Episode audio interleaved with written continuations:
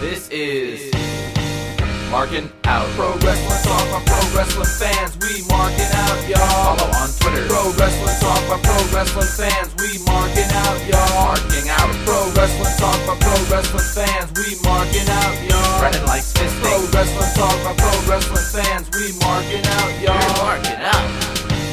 Pro Wrestling Talk by Pro Wrestling fans. Welcome back, ladies and gentlemen, to another episode of Marking Out Pro Wrestling Talk by Pro Wrestling fans. This is episode 591, and we thank you for listening to this online listening experience in podcast form.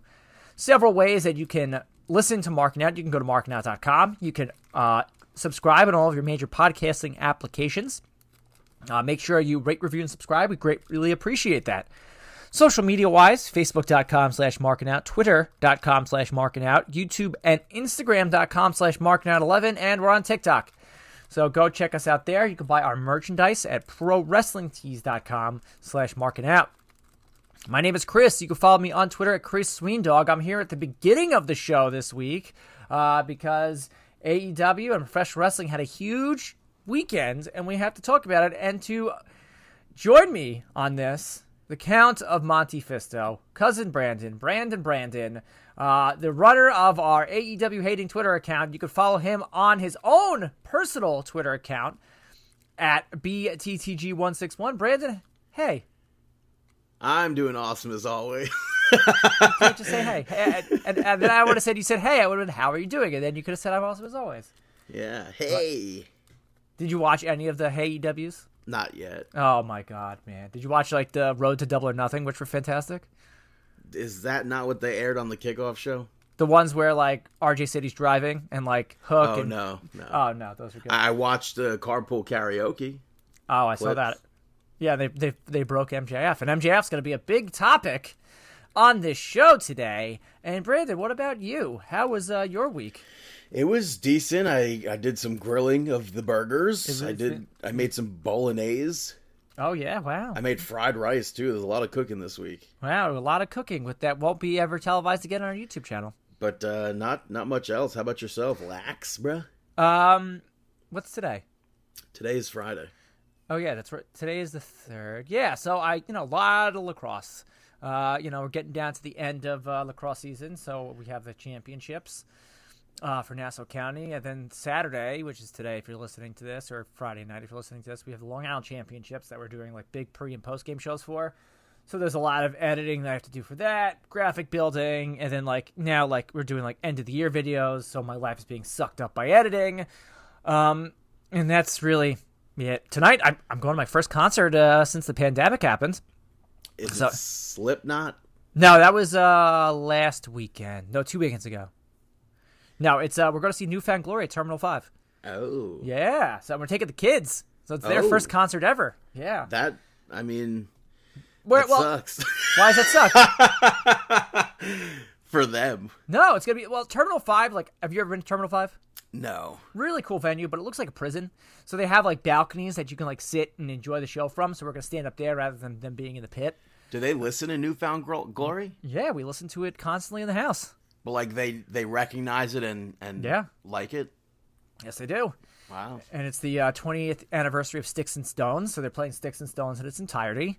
Um, so it's going to be a lot of fun. I'm stoked to see my kids uh, go to a concert and uh, see what their opinion's going to be on the mosh pits and the mosh pitting that's going to be happening. What if Jordan's like, I want to go? Nope, absolutely not. he wouldn't survive, and I wouldn't make him go down there. But I did yeah. you see? There's a video going around of a kid, like they're they're, I guess moshing. Uh what band is that? I don't know what what band it is, but there's a kid that's moshing, but like they're being like the nicest people about it. Like he's going up to them and like pushing them, and they're selling for him, taking bumps and everything. yeah, dude, it's like it's so funny. Mosh pit. Slipknot was it Slipknot? I think it was. Slipknot. I don't know if it was from a Slipknot concert. I just I just saw that though. Yeah, well, from like uh, earlier this year, kid rages on dad's shoulders in the middle of a cir- I think it might have been knocked loose. I'm not too sure, but I I I, I saw that this week. I'm like, that's awesome. But yeah, uh, there has been a lot of new uh, new music coming out. There's this there's this band that like a friend of mine like kind of represents. They're called the Callous Daoboys. And they just released this song yesterday, and it's the wildest song I've ever heard in my life because it goes from like really aggressive to not that aggressive to singing to like it's so strange but it's so awesome. Check them out. The callous dowel boys. Uh, they're playing tonight at amityville music hall but i'm going to Found glory instead so but anyway, let's get on to professional wrestling because it was double or nothing weekend last weekend. We spoke about the rampa- the dynamite going into it, but there was a live rampage the Friday before double or nothing, and you kicked off that show with Bryan Danielson picking up the victory over Matt Sydal. Great match, you know, two veterans of the ring, and they showed it in this match, and you know, as expected, Danielson goes over. I still don't know if that leg thing was a work or not because it seemed like he wasn't affected for this yes, at all. He wasn't affected at all. Like he was affected on Dynamite when he ran down and he's like selling or whatever. Or maybe I'm just remembering commentary yelling about it because they tried to say it during this match too, but he was completely fine for it. Yeah, for sure. So for sure. That I don't know. Dope match though. After that, we saw the Young Bucks pick up the victory over John Cruz and Taylor Rust. I think the most important, like you know, it, it, Young Bucks just getting their their stuff in, and you know, Hardy doing, Boys. I mean, uh, Young Bucks dressed as Hardy Boys here, and more Cutler dressed as Lita. more importantly, coming out to the ring with Gangrel, fanging yeah. and banging Gangrel. There's a there's a picture online of Gangrel wearing uh, my band's T-shirt, which is awesome. That's dope. Yeah, really. Also, really. Matt Jackson got in the ring and did the the Matt Hardy spot from uh, 2010 where he fell out of the ring. Oh yeah, I saw that. But this anyway. was a weird match though, because like Taylor Rust appeared most recently in New Japan, and he worked Final Battle, the last few Ring of Honor shows, and prior to that, obviously Diamond Mine in NXT. But I don't like John Cruz, that's Serpentico without his mask on. I get him being in this match, like losing the way he did. Rust, uh, not so much. Why? They're, they're, just bringing in extra I, talent. It's a big weekend. Yeah, I know, I know. I just don't feel like, especially because like they didn't hype him up or anything. This guy's like New Japan right now. Yeah, but you know they didn't even hype. Uh, I'm getting ahead of myself, but they didn't even hype up Hick, Hikuleo on uh, yeah okay. on Dynamite and then after the match, we saw the Young Bucks jump Gangrel, and the Hardys made the save. So that's it. Perfect. New brood, new brood for life, bro. Yeah, that's it. Darby Allin uh, backstage uh, challenges Kyle O'Reilly to a match at Double or Nothing. Uh, then after this, you saw Dante Martin pick up the victory over Max Caster of the Acclaim. I like this stable they have Dude. of the Gun Club and the Acclaim, and the fact that Billy Gunn is giving more attention to Max Caster than his own sons. I think it's great. There's a great dynamic here, and I, I think you said it last week. Billy Gunn looks like he's just having a lot of fun right now. Yeah, him wheeling Anthony Bowens down to the ring, I think is really funny, and then the Guns not knowing where they are playing into where they're or playing that playing up to their their dad being stupid as well yeah i think is also funny they also like not I guess we're jumping ahead. The Acclaimed and the gun club opened double or nothing. Yeah. And then they had a segment later on where Billy walked into a hotel room and they're all like passed out, I can only assume drunk. and Billy walks over to Bowens and still scissors him, and I thought that was so funny. It was very funny. It was very good. Uh, but after this, you have an in ring segment with American Top Team where Scorpio Sky gets presented his new TNT Championship, and it's a Lakers color. It's Kobe Bryant themed. Yeah, because Scorpio Sky's an LA guy. He is uh, a huge Lakers fan. So I think it's great. And the, it's I kind of you know what like I know we spoke about like oh every the championship has changed so many times, but I think I kind of like this aspect to like the TNT championships like getting customized to the champion. I know we had a very uh, very yeah. heated discussion about it last week, but I kind of like it. I I thought it looked like garbage in the pictures online. So I like at first I thought it was brown. I was like, what kind of title is this? And then I saw it on TV and I'm like, oh yeah, this isn't this doesn't look as bad as it does on in the pictures. Yeah. But I, I still I don't fully understand how they get to use Kobe Bryant and stuff, but What do you mean? Like he's in his Titantron and everything. Ah, uh, but it's called what is that website? There's a website where you can download royalty. You can purchase the rights to use vid- pictures. So, Interesting. um, what is it? Um, I know this, and it's gonna. Regardless, the, the Yeah. segment gets interrupted by Sammy Guevara, Tay Conti, and and Frankie Kazarian, who then stole UFC titles. The BLF And- title. Yeah, the BLF title.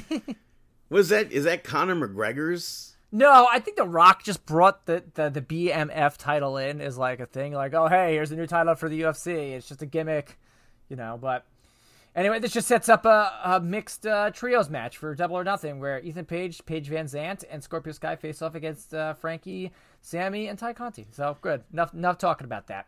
Uh, your main event time. So Ruby Soho picking up the victory over Kris Statlander in the last semifinal match for the Owen Hart Women's Tournament. Uh, I am upset about this because I want to see Statlander come on, especially like the rub that they've been giving her in AEW, and she's freaking awesome. I would love to know what was going through Tony Khan's head as soon as this match ended. Why? Because this crowd was so behind oh, Kris Oh Statlander. yeah, that's right. and booed. They actually booed Ruby Soho winning. They booed her heavily when she was cutting that promo against Britt Baker. I know, and I think, and I didn't she, if I'm not mistaken, like mention it. She's like, "Yes, I know." I She's know, I like, know." "Yeah, guys, I'm a big fan too, but screw you." yeah."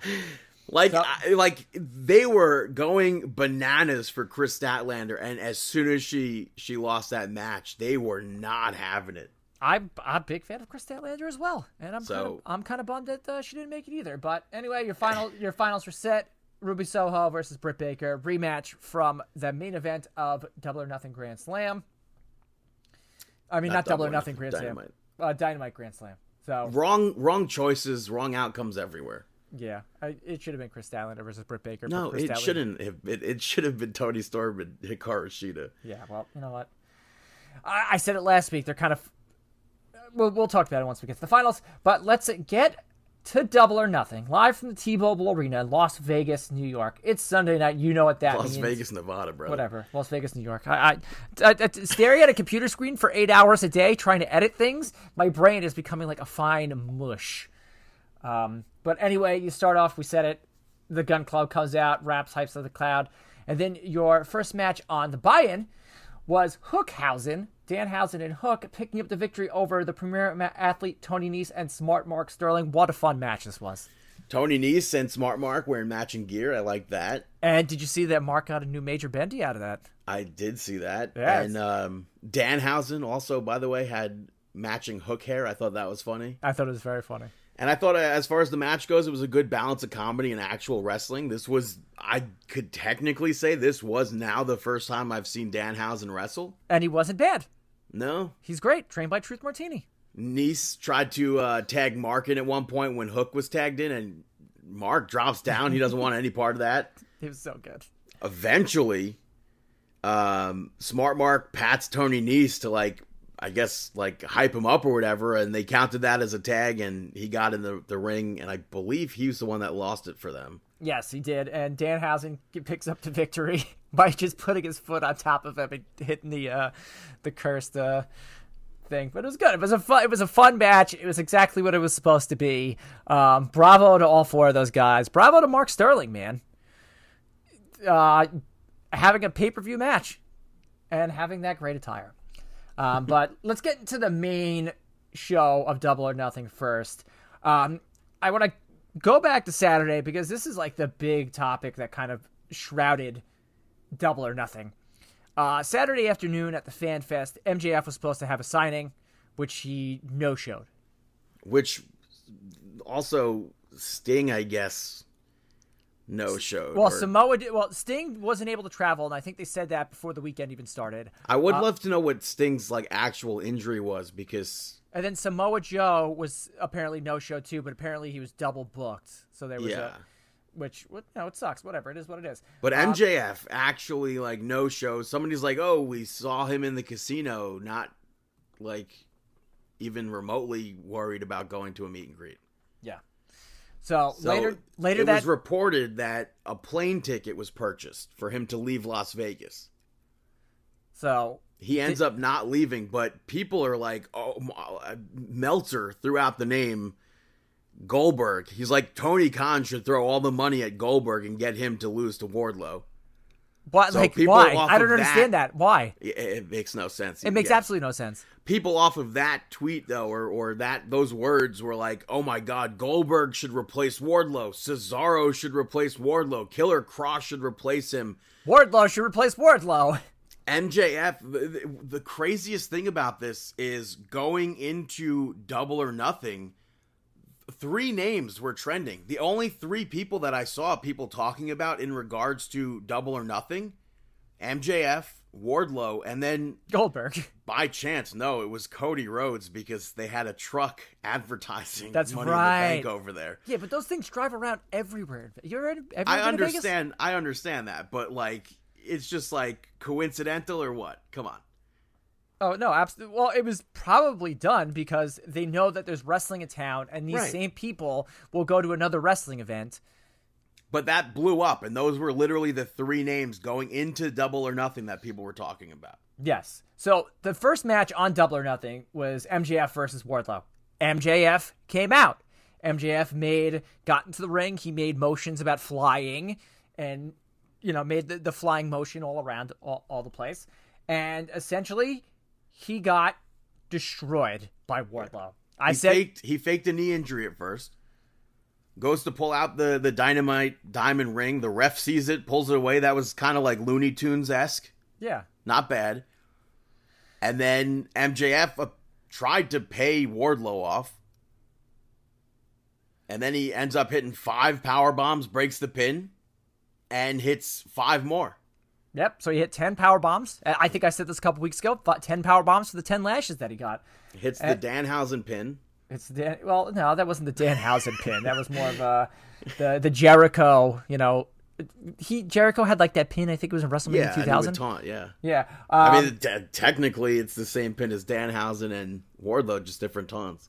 but anyway, Wardlow's free. He's officially joined All Elite Wrestling. They showed Somehow graphic. he's ranked number one. He's he's had one match in AEW and he's ranked one. Good. He should. Well, I think against look, JD Drake. I don't know how that makes him ranked number one, but because he's undefeated. That's it. I mean, But so yeah, uh, it's it's the end of to the of, end of the story, and we'll talk about MJF a lot more when we get to Dynamite. But next up, you have the Hardys picking up the victory over the Young Bucks. You have Caprice Coleman on commentary, which I liked. It was Delete versus Elite, um, and I thought this was a great tag team match. Um, no complaints. You you know you have. Matt Hardy spike Nick on the crown of his head with a side effect. You have Jeff get to the top rope and hit a swanton bomb for the pin. I know there's a lot of report, you know, and after, like he- Jeff, Jeff Hardy was seemed out of it the whole match. yes. You watched? You watched the slide, Brandon? I did. Wow! Look at you! I tried to watch all the AEW stuff live, Wow! Look at you! But he seemed very out of it from even like they're walking down to the ring. yeah, he's hurt. Apparently, he's eh, he's eh, injured. He got very injured they- from that Hardy after the show. They tried to report that he had a broken foot or something. I have no idea. Okay. I don't get how they wrestle with broken bones. Neither do I. That's crazy to me. But Jeff Hardy, we did see him hit the swanton to Matt Jackson on I the ring steps, which but like that was the biggest spot yeah. Of the match. Oh yeah, onto the ring steps. Yeah, for sure. and That- those ring, these agree. ring steps. Thank God the Hardys won. Yeah, oh my god, absolutely. Why why do the Young Bucks need to anything else in AEW? They've done it's like they've done everything. Why are they going to continue to do things? You've got such a stacked tag team division. Let the rest of them go. But I and I hate saying this, but I feel like the best thing Jeff could have done was just get inducted to the Hall of Fame. I know because you're such a Jeff Hardy mark. It's just not like this run. I, And like them- I, I was texting you about it. I was like, maybe I didn't notice it in WWE because like there were points in WWE where it was definitely not great, and he was hitting those heavy swanton bombs. Yeah, That was like a hot topic in WWE, but to see him like moving the way he's moving and everything, I don't think maybe I noticed it because of how much he was put in like tag team matches and how short his like singles matches were. yeah, leading to the very last what six man tag that he walked out on or whatever. But Apparently, I was just listening to Talk is Jericho this week, and Jeff and Matt Hardy were both on it. And he said something. He's like, I wasn't feeling good that day. I don't know what was wrong with me. So I just got out of the ring and I left. And they thought I, was back. I thought, on. he's like, what? I don't believe that. and he's like he's like and they thought I was back on drugs and they said apparently like they wouldn't release his like drug test results to him like he was allegedly saying. So it's like either get fired or you know and apparently it, it should have been like a one day turnaround. I forget but It seemed like it's uh, very set up for how everything fell into place. what do you mean? Like they had maybe they went in this with a plan and they were like, "We can get you out of your contract, probably." who the WWE No, Jeff Hardy and Matt. he said he had Jeff said he had no interaction with anybody from AEW until 1201 the day that his contract his 90 days was up. He said "I- woke up at 6:20 in the morning and I got a text message from Bryce Remsberger saying, "Hey, listen, we're going to get you here today, but unfortunately you're going to have we're going to have to drive fly you to Tampa, then we'll have our car service take you down to where we're going to be." He said he's like, "No, there was no interference whatsoever." So, Yeah, but I'm I'm sure. I mean, that's all behind the doors sort of things. E- Even if even if there was like actual interference or whatever, there's no you're not gonna know. Yeah, I mean, well, apparently, No one like, no one's gonna actually come out and be like, yeah, we did this because then that's like that's illegal. I believe. yes. All right, let's continue. Let's continue on wrestling instead of uh, b- things that we don't know about. Jade Cargill picks up the victory over Anna Jay. This was not good. Why? would- You're a wrestler. You This was not good. There's this- no way you watched this match and thought this was good. This they seemed very lost throughout this whole segment. it's a match, not a segment. It's the whole, I mean, segment as a whole. But eh, okay, match but plus aftermath. This Regard- was not like I, I had thought- high hopes for Anna Jay in this match. yeah, but she wasn't winning. She wasn't winning this match. No, no, no. I didn't have high hopes that she was gonna be winning or whatever. I just like I like Anna Jay as a, a wrestler. Jade, I've seen bits and pieces where she's like, oh, she's getting better, but this this for both of them looked like two steps back. But anyway, like the end of the match, called saw Anna Jay climbing up to the top turnbuckle. Jade made her way up there, and then you have Stokely Hathaway walk down to the ring, distract Anna Jay, and then Jade Cargill spikes her with a, an avalanche jaded and pins her. Then afterwards, the baddies come out to attack Janet Jay. Kris Statlander sprints to the ring, and then the fallen goddess Athena makes her AEW debut. We get a big stare down between these two kind of like women's trios of, and I like that like Anna Jay, Jade, uh, Anna Jay, Chris Statlander, and Athena all kind of like kind of match with that black and white uh, gimmick. But it's really cool to see Stokely Stokely Hathaway in AEW. I think it's a perfect pairing. Now, like I, I know I'm going forward here again, but on you know on Dynamite saying that she's her publicist, you you make Jade this big story. She's got her publicist, she's got her lawyer, she's got her baddies. You know, she's got a whole like squad with her. Make her like a a, a big deal in AEW. And they did uh Red Velvet and Kiera Hogan did get involved in the match. Yes. So and, So- and Anna Jay took them out. Mark also made his way out, And got uh, another brainbuster from uh, John Silver. but he slipped in the crutch. So Anna Jay was able to use that behind the referee's back at the White Russian leg sweep. So The white wow, it's been a while since I heard it called that. like I can't not call it that, right? No, you have to call it that. A cane's a cane or whatever. That's it. A crutch. That's it. Uh, after this, you have the House of Black picking up the victory over the Death Triangle, which I was surprised about, but kind of with the help of Surprised. surprised. Well, Did we not both think the House of Black was walking out as victors? I think we were both. The Death Triangle is going to walk out. I don't know. I didn't write. It, I didn't write it down. But Julia Pack Hart, having a mask I thought was cool. who having a mask? Pac? Oh yeah, that was very cool. Very toyetic uh, trios match here. All House of guys. Black, yeah, coming out with all their their faces were painted that too. like very corpse like. I thought that was so. I, I did. I, I didn't text you that night, but I, that was that was the. qu- I marked out for that. I know. I had a hard time, like with uh, Hardys and Young Bucks. I had a hard time knowing who the legal competitor was in this. Yeah, kind of like you know Mexican style uh, Like this match, why I don't know why this wasn't a tornado tag. Me too. It But- should have just been like they did enough spots that it really should have just been that. Yeah. But you have Julia Hart come out to the ring and sprayed uh, black mist in Pac's eyes, and Malachi Black uses the opportunity to uh, finish off Pac with the back heel kick, grabbing the victory for the House of Black. So this long-term storytelling of the inner demons of Julia Hart kind of kind of came to fruition in this match, and now you kind of have your fourth member of the House of Black and Julia Hart. So cool, I'm about it. Yeah, beyond long term. yeah, like like I think this is a year in the making. I think so, something like that. Very cool. I'm about it. I'm about it. Uh, next up, you have a winner to the Owen Hart Foundation Men's Tournament as Adam Cole picks up the victory over Samoa Joe, and Mike Chioda was your referee for this match. Pretty damn cool, man. It was beyond refreshing to see. Mike Chioda rules in a match. oh God, here we go with brother. Um, but yeah, Samoa also, Joe. Also, I liked uh, Adam Cole's Owen Hart gear. He had matching gear with Britt Baker too, so that was cool. Yeah, that did. Uh, but you have Bobby Fish run down during this match. Um, but Adam Cole uh, hits the super kick, drops a boom, and pins Samoa Joe. He's the winner of the Owen Hart Men's Tournament. So after this, the, they, after, they showed, by the way, on Dynamite, they showed footage of after this ma- match with uh, Satnam Singh, Jay Lethal, and Sanjay Dutt attacking Joe's shoulder. Yep, and slamming. But I don't remember Joe's shoulder. Was it like bum in this match? I yeah, because he spent time working on that shoulder, like super kicking the shoulder. Um, I know there was there was some. He, uh, Joe tried to go for a power bomb. He couldn't maintain his grip because oh. you know he was because his shoulder was all bummed up. But so yeah, so I guess that takes Joe off of TV for now, maybe.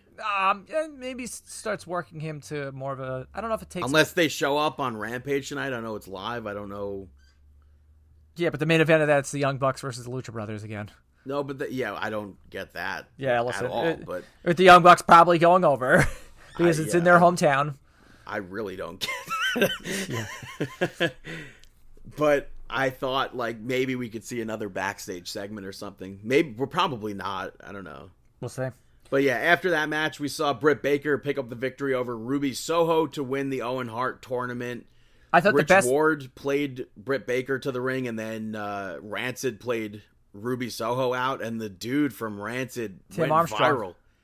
Tim Armstrong, because apparently looked like Triple H that like there's like only this one specific moment of him performing it's like it looks like somebody photoshopped a bigger version of Triple H's head onto the dude's body oh my god it's it's like uncanny like I can't get that image out of my mind of Triple H playing but did you think that like because they bring they brought Rancid in that Ruby Soho would get the victory here was there like a strategy like, but, oh man, but, Rance But she here. also, Britt Baker also had a special. I know, interest. but she had just a guitar player. She didn't have Rancid, like a, a band that should she probably a, go into the Rock and Roll fourth, Hall of Fame. One fourth member of uh, Fozzy, Fozzy or something. One fifth. One fifth member of Fozzy. Yeah. Um, also, in this match, uh, the sharpshooter that Ruby Soho locked in, people were like trashing her for it. Yeah, and I'm surprised you you're not I'm like, I, wa- I look when I'm watching it live. I'm like, I don't think that's supposed to have happened the way it did. And then when I watch back the clip, I'm like, there's no way she meant for that move to look the way it did. I thought it looked good though. Wow, I'm surprised. Because like it's she's like beyond injured at that point. She's got a rib injury, whatever. Yeah. She's kneeling on her knees. Storytelling. I think it's I thought it was a nice sharpshooter. It's not like a sharpshooter that that is comparable to Bret or Owen or something. Yeah. But it was a good I, homage. I, I, I really thought like I wouldn't mind seeing her do that move still. The, the sharpshooter. She was kneeling on her knees the way with the, the the the move locked in. Yeah. But ultimately, obviously, I think the wrong woman won. Yeah, you think Ruby? Yeah, because you still think Toni Storm should have won the entire thing. I, I do think Toni Storm should have won the whole tournament, but in this match, even Ruby Soho, how is it not Ruby Soho? I don't know. I that's what I said. I think I when she came out to Rancid, I'm like, okay, they're spending the big bucks bringing Rancid in. I'm assuming that they are going to be putting the putting this title on her. But Britt Baker ends up getting the victory. Uh, afterwards, you have Martha Hart, you know, looking like she was going to uh, the Kentucky Derby with, with her big wedding. fancy. She looked like she was getting married to Tony Khan when she came out with him. she, had, she had a big fancy hat on. also, uh, knockoff of Owen Hart's theme song. I like. Yeah, I like that. That's that's such a good theme song. But they were both presented with the Owen Hart Championships, which is everyone's like freaking out. Like these titles, what are they? Blah, blah. They're it's beautiful. Like, it's based off of the Stampede, Stampede. North American Championship Yeah. that Owen Hart held. How'd you like though? It's like I wonder if that pink one is the women's title. It- you knew it was the, the women's. I thought they were beautiful. I thought they were great titles. It's I it's and Yeah, I've been saying that-. I think they look great. I think the whole tournament very expected, and uh, we've Very we've- much so, yeah. very much expected. But again, We had high hopes, but we had high hopes. It was expected, but again, like since Adam Cole has come into AEW, they needed to do something with him. him I don't mind winning though. I don't mind. And- and it's not like. I- I don't no, but no, ultimately me- mind me, Britt let Baker. what- let me finish what I'm saying. They needed to do something with him. This is a great way to do something with Adam Cole. Make him this, you know, this champion. And now, like, I'm thinking Owen Hart tournaments because I think this is going to be a yearly thing now. Like, if you Yeah. want to do it like tournament seating style, you have Adam Cole be like your number one, and then like make like there would be like a play in like between the eight and nine seed to face Adam Cole. Like you, you could do something fun with this. Don't. I, I know people were hoping that this would be more stylish of stylistic of the G one. Okay. Where there'd be two blocks and they just have to fight for. you Yeah, know. I guess. Yeah. But then you can see the same matches over and over again, and people are going to complain about that. well, I mean, Young Bucks and Lucha Bros seven, Yeah. but now Adam Cole is uh, they're being referred to as the King of Hearts, which I really thought they weren't allowed to use. Okay. and it's on his it's on the Owen Hart wrestling figure that they showed off. I don't I have no idea how they got that, but and then Britt Baker's being called the Queen of Hearts, but Natalya is also the Queen of Hearts, so I don't know how that translates. What do you, um? There's also you you pick up a deck of 52 cards. There's a Queen of Hearts in there too. Right, but So- like nickname wise, like I know, but still, it's I guess I guess it's licensing. I don't know how. I, I don't. WWE doesn't have Queen of Hearts trademarked for Natalya, but that's you know they like- don't have sports entertainers Yeah, trademarked but either why would they? Because that's what they call. They don't call their performers wrestlers. They call Yeah, them but why would they have? I, I don't think I I wouldn't have thought that they would have had sports entertainers. I wonder, do they have sports entertainment? I don't think so. I listened to another Talk is Jericho uh, Yeah, podcast Jericho say that. Yeah, he's, that's what he like. They were talking about the formation of the Jericho Appreciation Society. So he's like, "Yeah, I called up Dawkins, see if Sports Entertainer was a trademark." He said no. I said, "Perfect." Jericho could have the trademark to it. After that segment, we saw the Men of the Year and Paige VanZant pick up the victory over Sammy Guevara, Tay Conti, and uh, Frankie Kazarian. All right, I hope this is it. I hope they're, and I think they they said it later in the night. They're, we're done with Sammy. We're done with Tay. Done. They had some nice uh, Maleficent gear.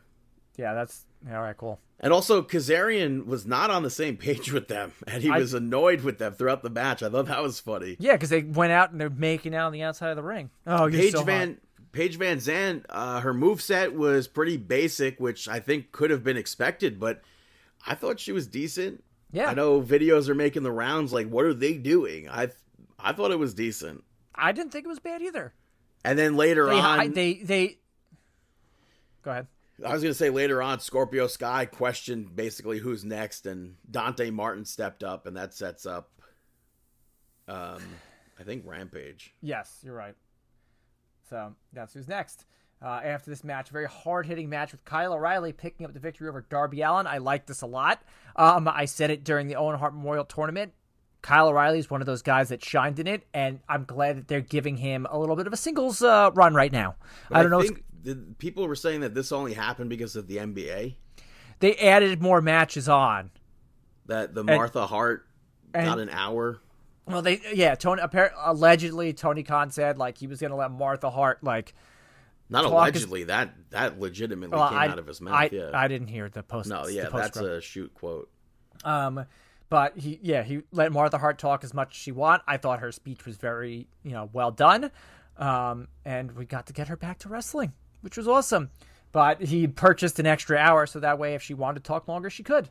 Um, so, but this match was great. It was hard hitting. It was fast paced. It was a derby match. Kyle O'Reilly picks up the victory. I'm about it. Let's move on. Uh, Darby Allin, man.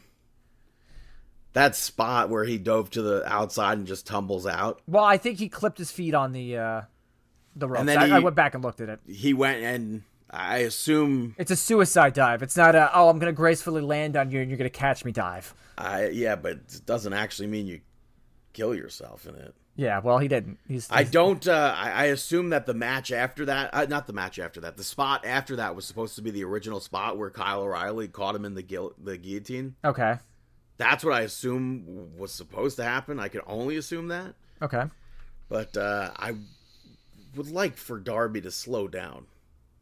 Yeah, I know. We've had this. We, we me and you I had mean, this spoke conversation about it, I think it, was- it had to have been last week. No, it was this week via text messaging. No, but with uh, after that match with Jeff Hardy or two weeks ago. Yeah. But again, I he's not going to slow. He's got a he's got a, a freaking tattoo on his chest that says it's not over till you're underground or whatever it says. Wow. I, so you know he's going to continue to do this until something bad Hopefully happens. Hopefully not. No, hopefully not. No, I'm knock not- on some wood there.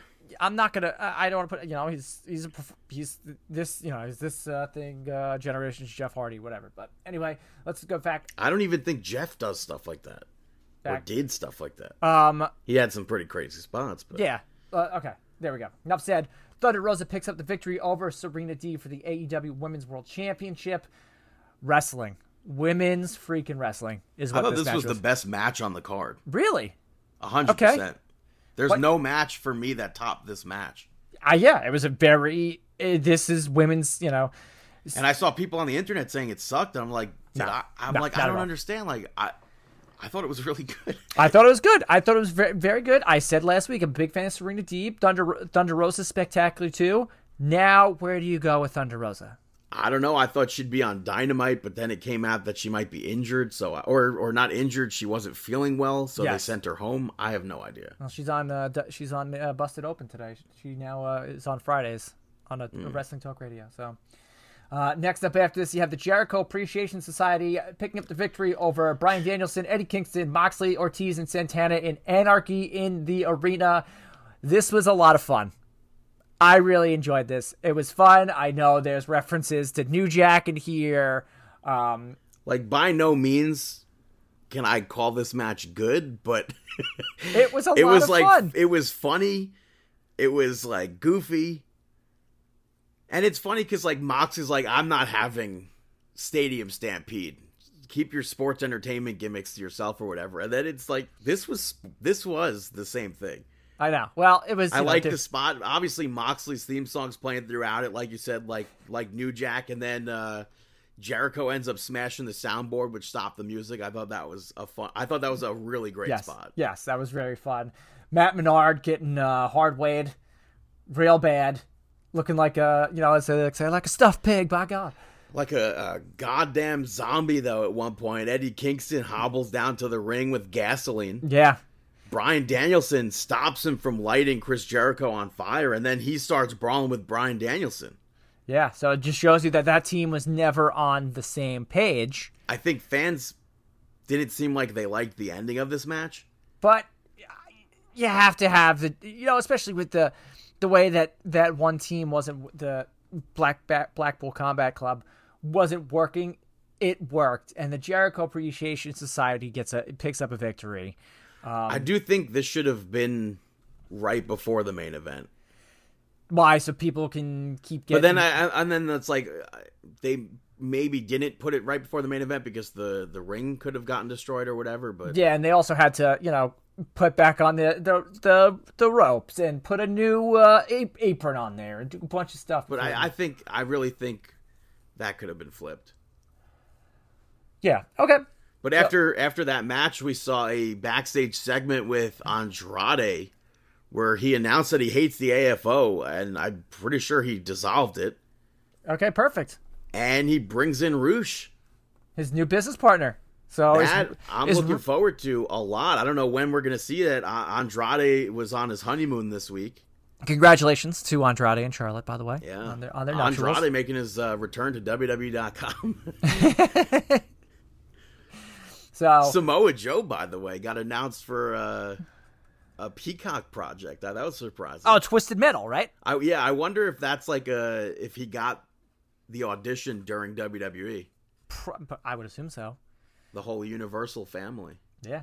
Liv Morgan's in a movie too with Sam Jackson and Sam Jackson or Other big- Samuel L. Jackson? no Samuel L. Jackson. Other big names too. Wow. All right. That's pretty let's, cool. Let's continue to talk about AEW. Deadline breaking that news. Big two two wrestlers doing big things. You have Jungle Boy and Luchasaurus successfully defend their AEW World Tag Team titles against Powerhouse Hobbs and Ricky Starks and Keith Lee and Shane Strickland. Um, The match Keith Lee- went too long. The wrong people won. Okay, perfect. That's all we got to say about that. Christian got involved twice. yeah. And then it made no sense when Christian got involved. They were legally allowed to do what they were doing. I think that's the the trios, the the triple threat aspect of it is that.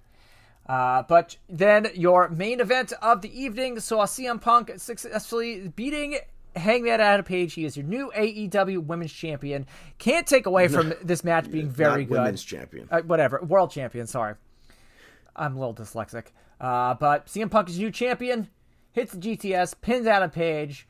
Uh, afterwards, It's FC really funny that CM Punk kept messing up the buckshot lariat, and I, thought that was just part of the match. I think that was part of the match too. no, because CM Punk went on and was like, I, for whatever reason, I missed it twice. I hate that I missed it twice. I'll go back and watch that always, and hate that I missed it twice. Yeah, but listen, but it, it could it could have like told to the story if they even said it. You know? That's what I, I legitimately thought it was just part of like his energy. The second one, when he actually hit it, though, I was like, oh, maybe it's not part of the match. Yeah. But yeah, Adam Page at one point he grabs the title to maybe think about using it, but he drops it, goes for the buckshot. Um, eventually gets scooped up by CM Punk for the with the the GTS and and loses. Yeah. So CM Punk is your new AEW World Champion. The media scrum afterwards was quite bizarre. Why? I didn't see it. Uh, Tony Khan, man, he was like, like out of everything in the media scrum, the the one thing that I don't understand people that people aren't talking about is CM Punk saying that Eric Bischoff, without naming Eric Bischoff, needs to go die in the dark. Yeah. Apparently, Eric Bischoff has very, been very vocal about CM Punk not being able to, you know, Draw Raw. money, yeah. And Tony Khan super fired up. He goes, "We won the Friday Night Wars. We won. Jerry McDevitt put it in the law books." He's like super fired up, freaking out, pissed off beyond pissed off. well, calling what what Eric Bischoff said BS, cursing up a storm or whatever. But the fact that CM Punk, to me, that's wishing death upon somebody. Yeah. I don't. Tony Khan laughed it off and he goes, "Well, I don't want anybody to die," but I, I think that's disgusting. Okay. So I don't know how there's like Sammy Guevara. Obviously, it's uh, a lot different. Years ago, he got sensitivity training. yes, Why are there not going to be repercussions for CM Punk saying that? because CM Punk's a world champion. And he's It- that makes no sense. But he opened up Dynamite. Um, and I and this is the thing. I don't think they there's nobody for CM Punk to face. Uh, well, you're going into Forbidden Door, and But post What- Forbidden Door, before we even like talk about what happened, yeah, we we have to talk about. Let's but no, no. Let's- but, we- but let's- before let's- we talk about Dynamite though, and, Okay. and New Japan and stuff, there's like who else after Forbidden Door? Who's built up? There's only one person built up. I know, and that has to be the person. CM Punk needs to be a transitional champion. So CM Punk and FTR team up to pick up the victory over the Gunn Club and Max Caster, which I thought was a great match for the Gunn Club. At this point, though, I couldn't care less about CM Punk. Okay, well he's he's he's your champion now. They pick up the victory. Uh, afterwards, he gets on the microphone. He says, "We gotta sell pay per view." Whoever He, he was talking about how he's never done drugs, but he he assumes it's similar to this. And Dax grabbed the mic and he goes, "I have, and it is." But anyway, he says, "Someone in the Forbidden Door's back there. Show me what you got." And Hiroshi Tanahashi, the ace of New Japan Pro Wrestling, walks to the ra- walks up the ramp. So I guess the main event of Forbidden Door is going to be CM Punk versus Tanahashi, which I'm about. I would love to see Tanahashi get the win, but that's not going to happen. I mm, Yeah, no. Well, no. it's not to happen. I, In I was like, Chicago, you're I'm going to have like, CM he Punk the lose. is he the next AEW champion? No. No, no, Is he though? no, he's not. Could he be? Uh, no, he's not. You want him to be a transitional champion, CM Punk. Yeah, you want to know to who? the guy Well- well, that on, did though. not But drop a pipe. though. No, because if Tanahashi were to win the AEW championship, there's instantly like a group of guys. Like you don't need heel or face. You have Bryan Danielson or something like that. You could have anybody of like that caliber go up against him. okay, But, but the man that should be and will be the next world heavyweight champion of all elite wrestling is the guy that did not drop a pipe bomb on Wednesday. He he said this in, in promos before. He drops nukes, and he did. We heard from MJF. MJF comes out to the ring, has his music cut. He wants his cu- music cuts, takes off his Burberry scarf, and he says, "I'm not talking to you as MJF. I'm talking to you as Max Friedman," and proceeds to go on a eight minute diatribe about how he is the best wrestler in the world. Nobody can lace his boots going on and saying Tony Khan doesn't like to let everybody know that he is the second biggest draw in all elite wrestling. Calls him Statman Tony. Calls him a mark. and he goes says up- he- he's like he wants Tony wants to sit down and talk. It's a little too it's too little, too late. He says he doesn't want to be here anymore, and then proceeds to call Tony Khan an and mark to fire him. They bleep him. They cut his mic. They, there's so much to like digest in here in this like eight minutes. Well, because he brings up, he's like, I- I deserve to be paid, but you can keep your money so you could keep bringing in ex WWE guys. which gets a huge pop from the crowd. And the match right next after is two ex WWE guys. I think it was it was, it was booked perfectly. That has to have been like, yeah. So, But, like, uh, let me- during let me- the break, during the break, what we didn't see was CM Punk hobbling down to the ring, and MJF leaving through the crowd. So like that like that like here's my thing like are we is this a work? Is this a shoot? I Like can't discuss that why can't you discuss that? because I don't know. I know, I like can't nobody even give knows. opinion on it. All I we know even. like this was MJF's like promo of his life. And this could be one of those promos that kind of goes down if this story ever unfolds like we were all being worked and MJF becomes the next world heavyweight champion in Chicago at all out that like this like I don't care about like people like oh it's Summer of Punk too. No. I, I want this summer of punk. I don't need summer of anything. I like want that. the summer of MJF. Let's say because MJF's merchandise has been pulled off of Shop AEW, his profile has been pulled off the AEW roster page. So like, I think it, it this might actually be a, a shoot. And if you, uh, hmm. I think maybe at some point it was a shoot, but at this point, I don't think. I don't think so. I don't like. I really don't know. I don't know. All I know is, like, I have never been like MJF's an unbelievable talent. Don't get me wrong. I have been seeing this guy s- since he was working, you know, matches at Create A Pro Wrestling, and I said to myself, I'm like, this guy has something. He sucks. And But something he brought up was like, "Where were you? Where were you saying? Where were you when when you would say I can't wrestle or whatever?" I'm The like, "We were thing- right there praising you, brother." the one thing that really stuck to me out of this entire promo, he goes something to the fact he goes, the reason you guys don't like me is because I don't dump people ahead because I make you feel, and that I like that just triggered something in my brain. I was like, he's a hundred percent right. That's why MJF is so good because he's fluid in the ring. He doesn't have to do big flashy stuff. He make he gets underneath your skin. He makes you hate him. People are like, oh, he's from Long Island. I'm like, that's great. I'm like, he still annoys the heck out of me. Yes, he's from Long Island, but his character I don't like. And that's what makes him so good. And that's why I'm I'm like I'm not gonna go out and buy a Burberry scarf and walk around and say that I'm better than you, but like You don't I have want- to. I- You're from like- Long Island. what? You're, you don't have to do that. You're from Long Island. But I want them to like like after Forbidden Doors over, like don't have MJF on TV for a couple weeks.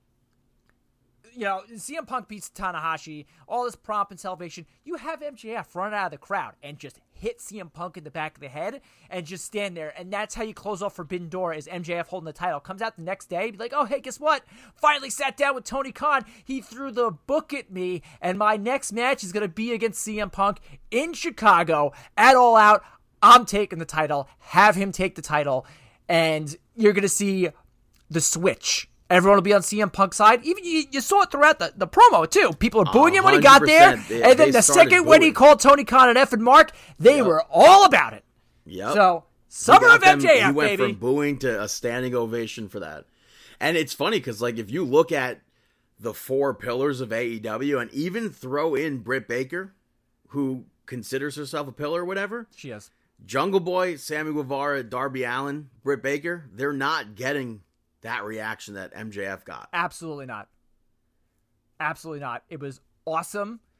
I'm pumped about it. I'm I'm excited to see what's to come. Again, keep MJ off off screen until Forbidden Door. Maybe he made a pod shot at New Japan Wrestling in this promo, saying because I don't fake to pretend that I like New Japan Pro Wrestling. No, MJF has said it. He's a, a Roddy Piper guy. Um, I know there was a lot of um sim- uh, similarities between people saying this and the CM Punk pipe bomb. So I mean, there's, yeah, like, that's one of those things. Miz on Talking Smack is up there. yeah, Joey Styles has another one in. WWE. what the shoe? Pro- oh, the shoe promo with uh, at uh, ECW Last Stand where he just rips on uh, Mike Awesome. No, no, on I think it was a Monday Night Raw where Joey Styles was just like not having it. He left the the commentary booth. He yelled at King and everything. Oh, nice. Yeah. Uh, but yeah, But speak- this afterwards, though, we, we're we're supposed to have a an open challenge that Johnny Drip Drip, Johnny, Johnny Elite. Elite made, and um to anybody, an open challenge to anybody on the AEW roster. and this was kind of spoiled earlier in the day. Yeah, thanks, Lana. But yeah, Miro. Except there's a, like a video package that airs for Miro that he's. I still don't get the him and God thing. But he picks up the victory, which is very expected.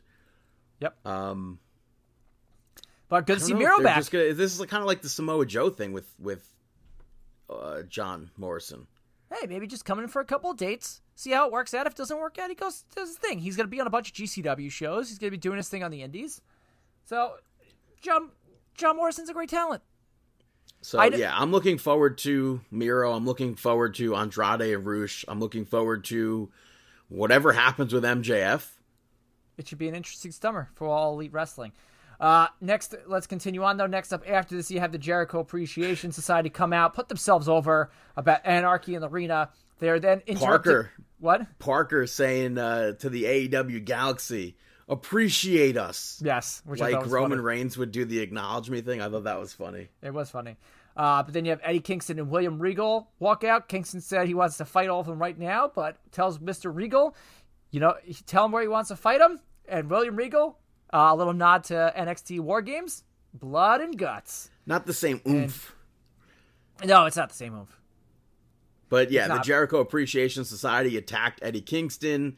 Ortiz showed up and attacked Chris Jericho and then cut Chris Jericho's hair. So, and then Jericho said that he's going to shave Ortiz bald, and that sets up a hair versus hair match Ha- in in order for them to get blood and guts. so, like, you have to have the hair versus hair match to get blood and guts. Blood and guts is already, like, Yeah, I think Detroit is when it's going to be. it's in two weeks or uh, three weeks. I mean, Yeah, so is it Uh, three weeks? One. I would two, love- three. I would love four Jericho- weeks. I don't think Jericho's going to get his head shaved. Unfortunately, Yeah, no, I don't if think he so does, I would like to see. I would like to see him come out with a different wig every single week and be like, "I'm a wizard. I just did Expelliarmus on my hair," or whatever it is. Um, but when they announced everything all together afterwards, like at the end of the show, I think it was, I was beyond confused because Why? the hair versus hair had a July date to it. I'm like, what? And then the blood and guts had a June date to it. So the graphics guy definitely goofed on that. I, I went and looked at the calendar. I'm like, this makes no sense. Why would they put a July thing before June? And then July 15th wasn't even. It was Yeah. a, a Friday night. yeah. So But but after that, we saw the Elite and Hikuleo pick up the victory over Jurassic Express. Christian, Matt Hardy, and Darby Allin with Adam Cole on commentary. This was originally announced on the Double or Nothing pay per view as a 10 man tag with Jeff Hardy and Adam Cole included, and then it got changed to an eight man tag. And then Tony Khan announced that they that he allowed um, because Adam Cole and Jeff Hardy are both injured. They allowed them to pick replacements, so it got turned back into a 10 man tag. Yeah. Um, the referee had like no control of this match, but I think this might have been the best 10 man tag that they've ever had in AEW. And the Bucks picked up the victory over the tag team champions. So that's big. That's very, very big. Um, so it- Afterwards, also, Christian uh, broke up a hug from Matt Hardy to Jungle Boy. yeah, I guess he's uh, on his way So out. he could hug Jungle Boy. I liked like the the back and forth Christian and Matt Hardy had. He's like, "Am I going to tag you in? Come on, we've we've been enemies for years. Am I going? We're on the same team right now, you know?" I think the whole thing with the Elite and Hikuleo, they're like, oh, Jay White lent him to Yeah, kind of. They're they're trying to build up Forbidden Door. this version of the Bullet Club is weird now. Why? because like the elite we know were part of the bullet club The Undisputed Elite, yeah.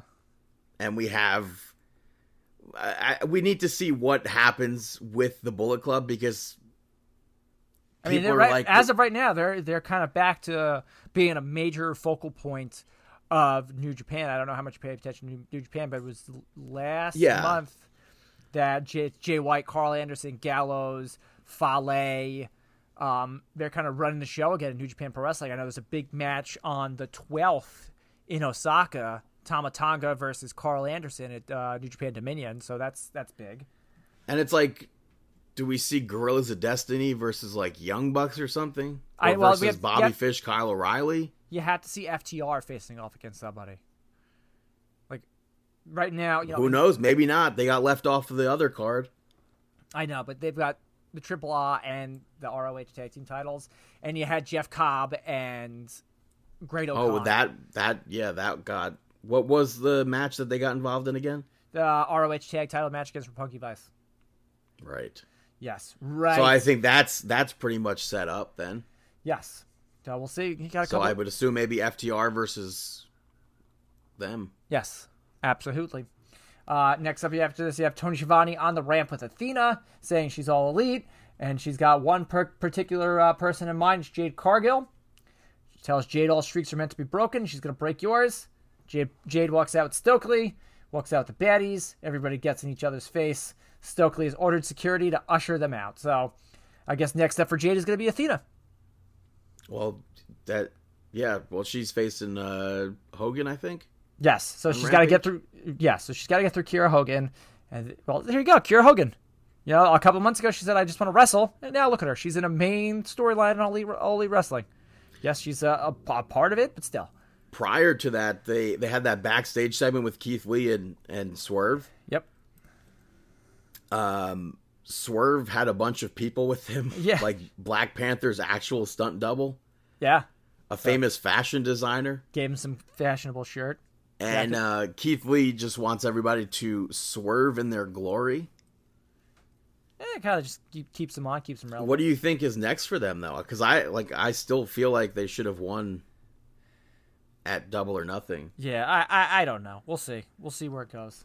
Uh, but after this, in his first match as a member of the All Elite Wrestling roster, Wardlow picks up the victory over JD Drake. Um, Eh, kind of a squash. Huge downgrade for Wardlow here. Yeah, listen, but it, it was more after the match where Smart Mark Sterling comes down with his security team, serves him legal papers saying he is suing him on behalf of the security company, uh, and then Wardlow rips, rips up those security papers and power bombs a security guard. So, cool. I've been saying that for weeks. How is Wardlow not arrested at this point? I I don't know. So with Smart Mark serving him papers, and people are obviously going to be booing Smart Mark here, but it's quite the reverse. Good. Next, I want Smart Mark versus Wardlow. Uh, well, I don't know about that, but Uh, after this, you had a backstage promo with Scorpio Sky, Ethan Page, and American Top Team's Dan Lambert. They discussed Scorpio Sky's match against Dante Martin Friday on Rampage. you know what's weird? What? This is the second time that I noticed it that Excalibur spoiled the segment Why? going into it because he goes, uh, "Up next we have Scorpio Sky and Dante Martin," and Dante Martin was not part of that segment at first. I wouldn't really. I didn't even realize that. Yeah, and and Excalibur did that with another segment, and I forget who it was, but he goes so and so and so and so, and then they go into the segment, and the other person wasn't there, and I'm like, well, where's the other person? And then the other person like cut them off to be like, I want this, blah blah blah, and I'm like, well, there's there's that. Yeah. So I thought that was uh, interesting, but yeah, that match uh, taking place this weekend. Chris will discuss it next week. why just me? Well, uh, I don't know if I'll be able to record next week. So Oh yeah, that's right. Crap. Right. But uh, Tony discussed this. Storm and Ruby Soho picks up the victory over Britt Baker and Jamie Hayter, which I, I thought was a good match. I like the team of Toni Storm and Ruby Soho. Very punk rock. yeah, and we've said that since the first time that they teamed there. Oh yeah, that's right. Um, but Ruby Soho hit the destination unknown to pick up the victory, and then Jamie Hayter knocked Toni Storm and Ruby Soho with the championship afterwards. Yeah. So kind of continuing this feud between these uh, four women. I really would love to know what they're doing with Thunder Rosa. I know we discussed that before, but Yeah. At this I, point, like, who's I- next? I guess it has to be Britt Baker because since she won I the don't L think it has to be Britt Baker. No, it doesn't. But I mean, it could be Britt Baker. Ironically, somehow Nyla Rose is ranked number one. I saw And that. Don't. I, I don't know how. So. Uh, it's but, like Jay Lethal even being ranked. eh, it's fine. Main event though, we saw Jon Moxley pick up the victory over Daniel Garcia. They had this match one time before, but this time William Regal, Chris Jericho on commentary. Before the match, they showed all the celebrities. They showed Macaulay Culkin buried in the crowd. They showed Vince Vaughn and Paul Hauser, who did not get named, which I, I find to be a slap in the face to him because he got AEW mentioned in a movie Oh, really? What name? What was the name of the movie? in Queenpins. He was um the the original script had WWE written into it. Okay, And he's like, "Can we change that to AEW?" interesting. And he got and it's a movie with Vince Vaughn too. Interesting. But anyway, this match was I I think AEW does a great job of highlighting young talent and putting them there. They've done it with Max Caster and CM Punk. Now they're doing it with Daniel Garcia and and Jon Moxley. This match was brutal. The, spot where Moxley dropped Garcia on the steps outside looks so nasty. with the Xplex, oh my Yeah. god, it's what that's one of my favorite moves. But that just, oh my god, I was watching it, I was just like, holy jeez. But Chris Jericho ran down and distracted Jon Moxley, and then Eddie Kingston. God bless him, man. Almost, I mean, he, I guess He's you could say he did trip down the ramp, but He's so over. he cut yeah they, he goes after chris jericho moxley ends up choking daniel garcia out afterwards to pick up the victory and moxley then joins the team for blood and guts Yeah, so now right now it's Eddie Kingston and Jon Moxley. it's two on two yeah, so but like who else are we going to see added in obviously it's i mean is bryan danielson not going to be in that maybe he's not. Wheeler Yuta's on his way back.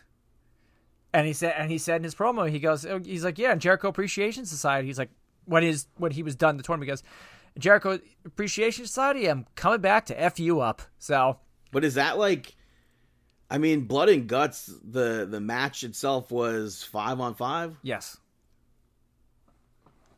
correct. so i have a hard time believing it's not going to be the same Eddie Kingston, Moxley, blah, uh, Yuta, Santana, and Ortiz versus Jericho Appreciation Society. so then not bryan Not Bryan. Maybe they'll put him somewhere. Maybe Bryan's like, by the way, we, we didn't even talk at the end of that match, end of uh, Anarchy in the Arena. Bryan Danielson said, I'm going to kick his effing head in. And everybody like went nuts about it.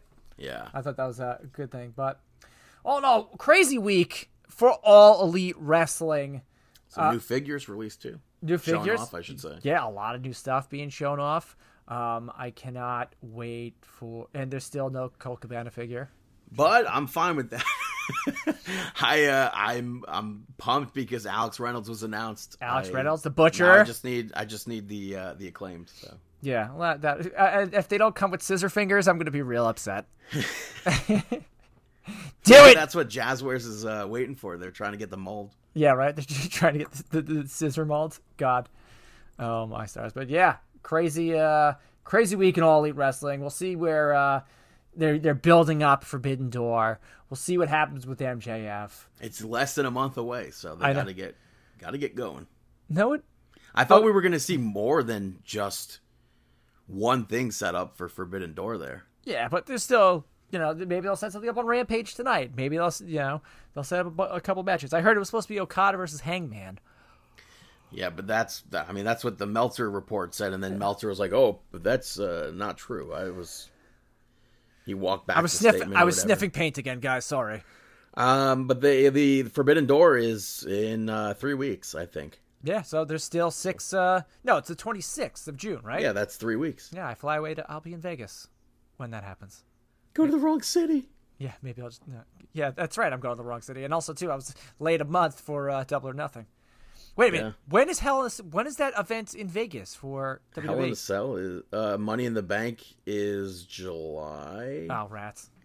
July 2nd, I think, right? There's 3rd? Um, Oh, man, and I'll be there a week late, too. Because we, we get in at like 8 o'clock on the 26th, so I can. yeah, it's July second. Oh, wow. I'm there a week late. Crap. Oh, all right, cool.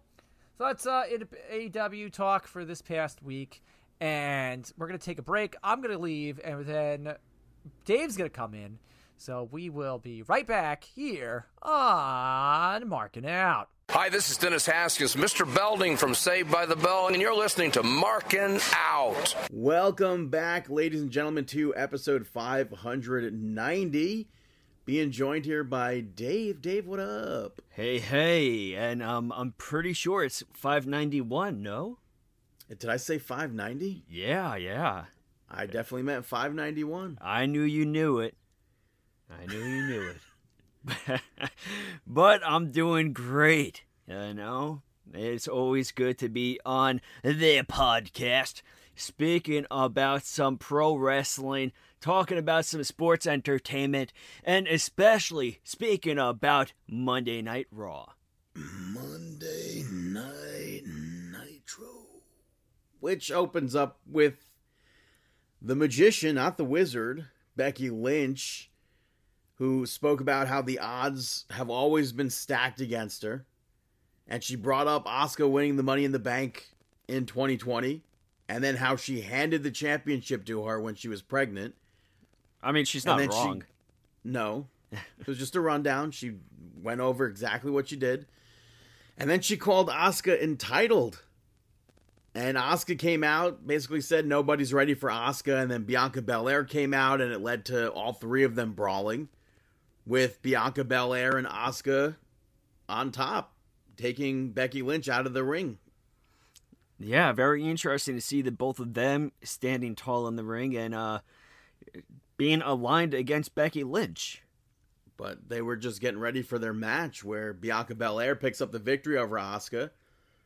Um, This I match, think it was. uh huh. I mean, it was, it was good. It it feels like I've uh, like it's been done before.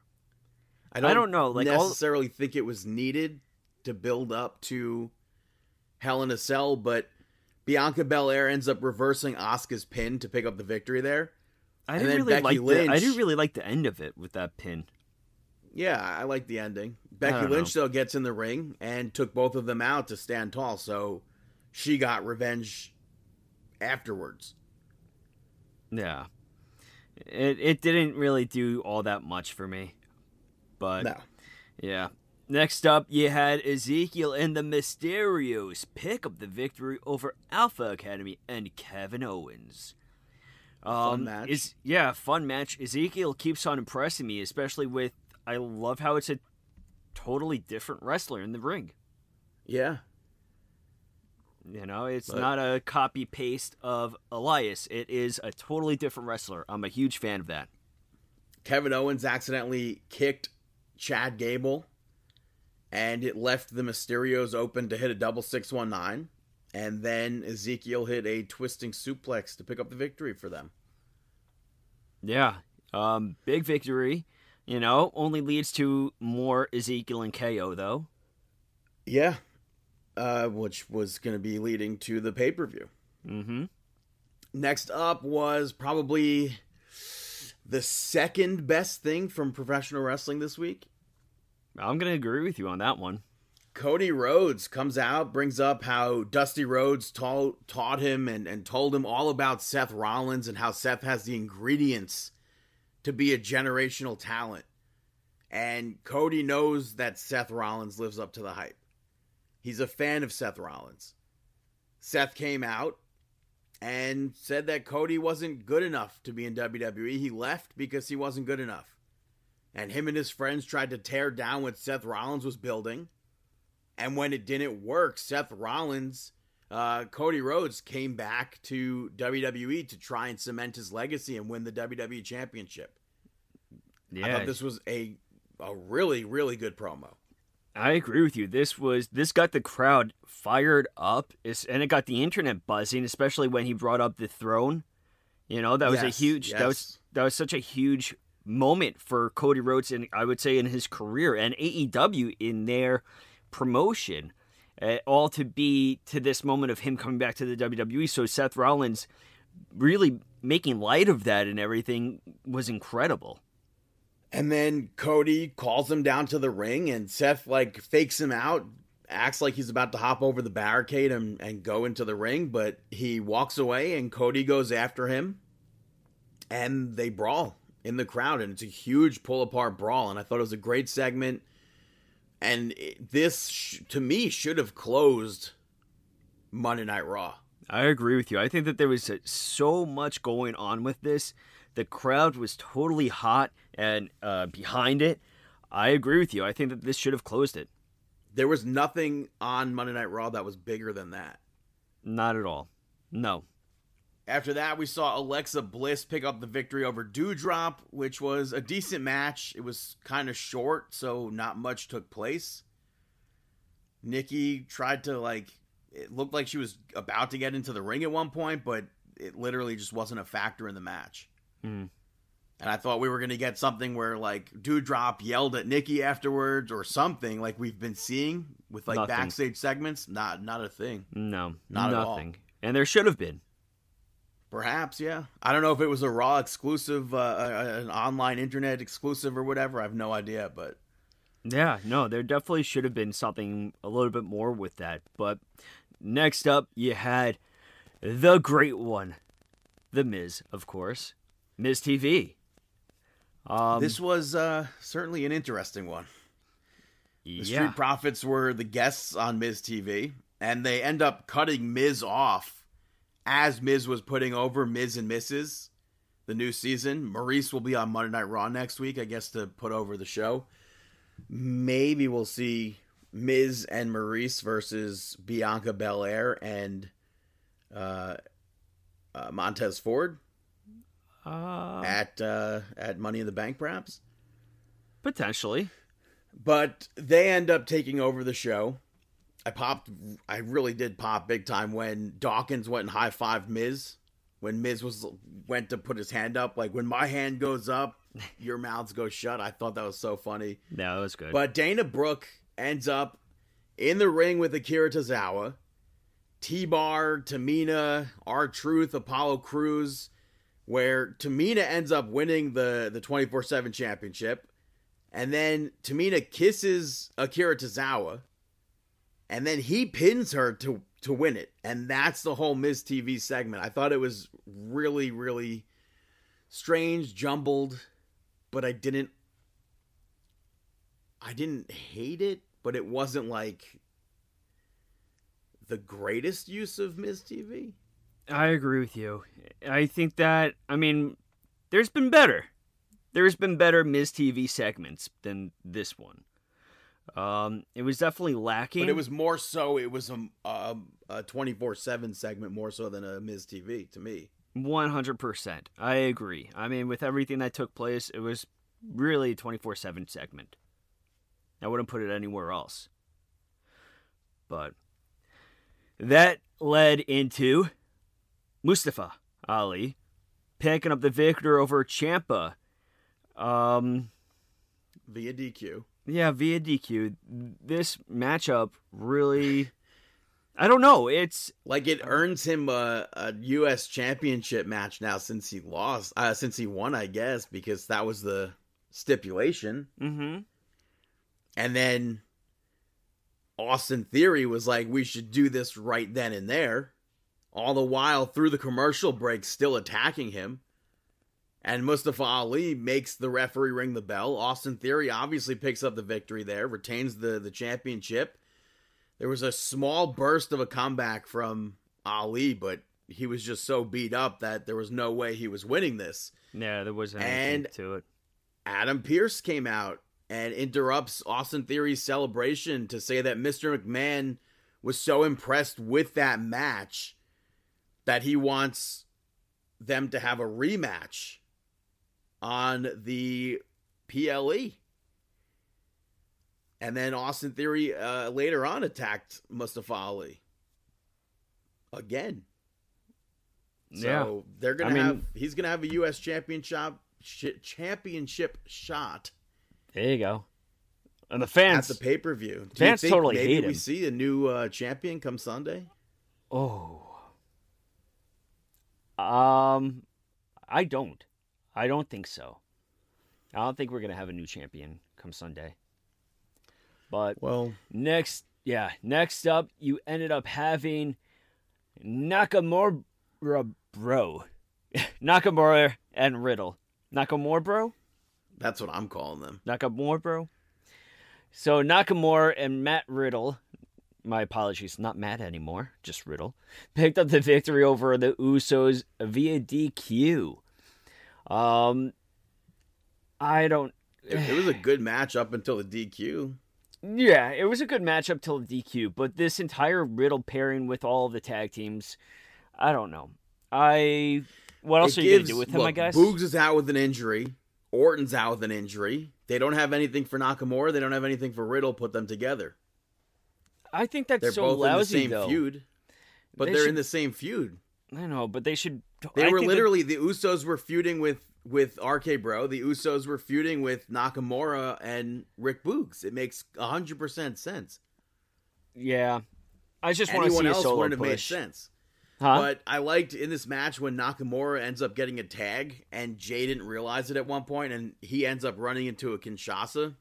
yeah, that was a That smart yeah, that spot. was a cool spot. The that ends up getting broken up by Jimmy, but Jimmy ends up causing them the match. He hit Riddle with the scooter. Yeah. and they continued the fight and Nakamura bro came out on top. Yeah, they came up I- on top, and I'm, I I think that Usos though, like to just focus on the Usos a little bit.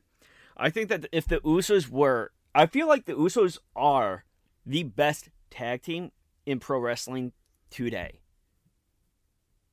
Don't let other people here say that. Huh? I said don't let other people hear you say that. Yeah, no, I am firmly behind that. I think that if the Usos went to Impact Wrestling, AEW, New Japan Pro Wrestling, Ring of Honor, I feel like the Usos would be the top tag team in every single promotion. So with that being said, I think that the Usos, they just they are the best. I thought for sure that maybe we would see Nakamura bro versus the Usos at Hell in a Cell, but I mean right now we're recording Thursday. Mm-hmm. We're gonna do our predictions pre SmackDown. So anything could change, but right now Hell in a Cell is a Monday Night Raw pay per view. One hundred percent. I which is bizarre. Yeah, I, I really don't understand how anybody could think otherwise right now. And the thing that stinks is that if you do start adding more matches, it's going to oversaturate the card so much. And I hate oversaturated pay per views, just like Well, this we're at- AEW one. This recent six- AEW one. I hate we're- oversaturated.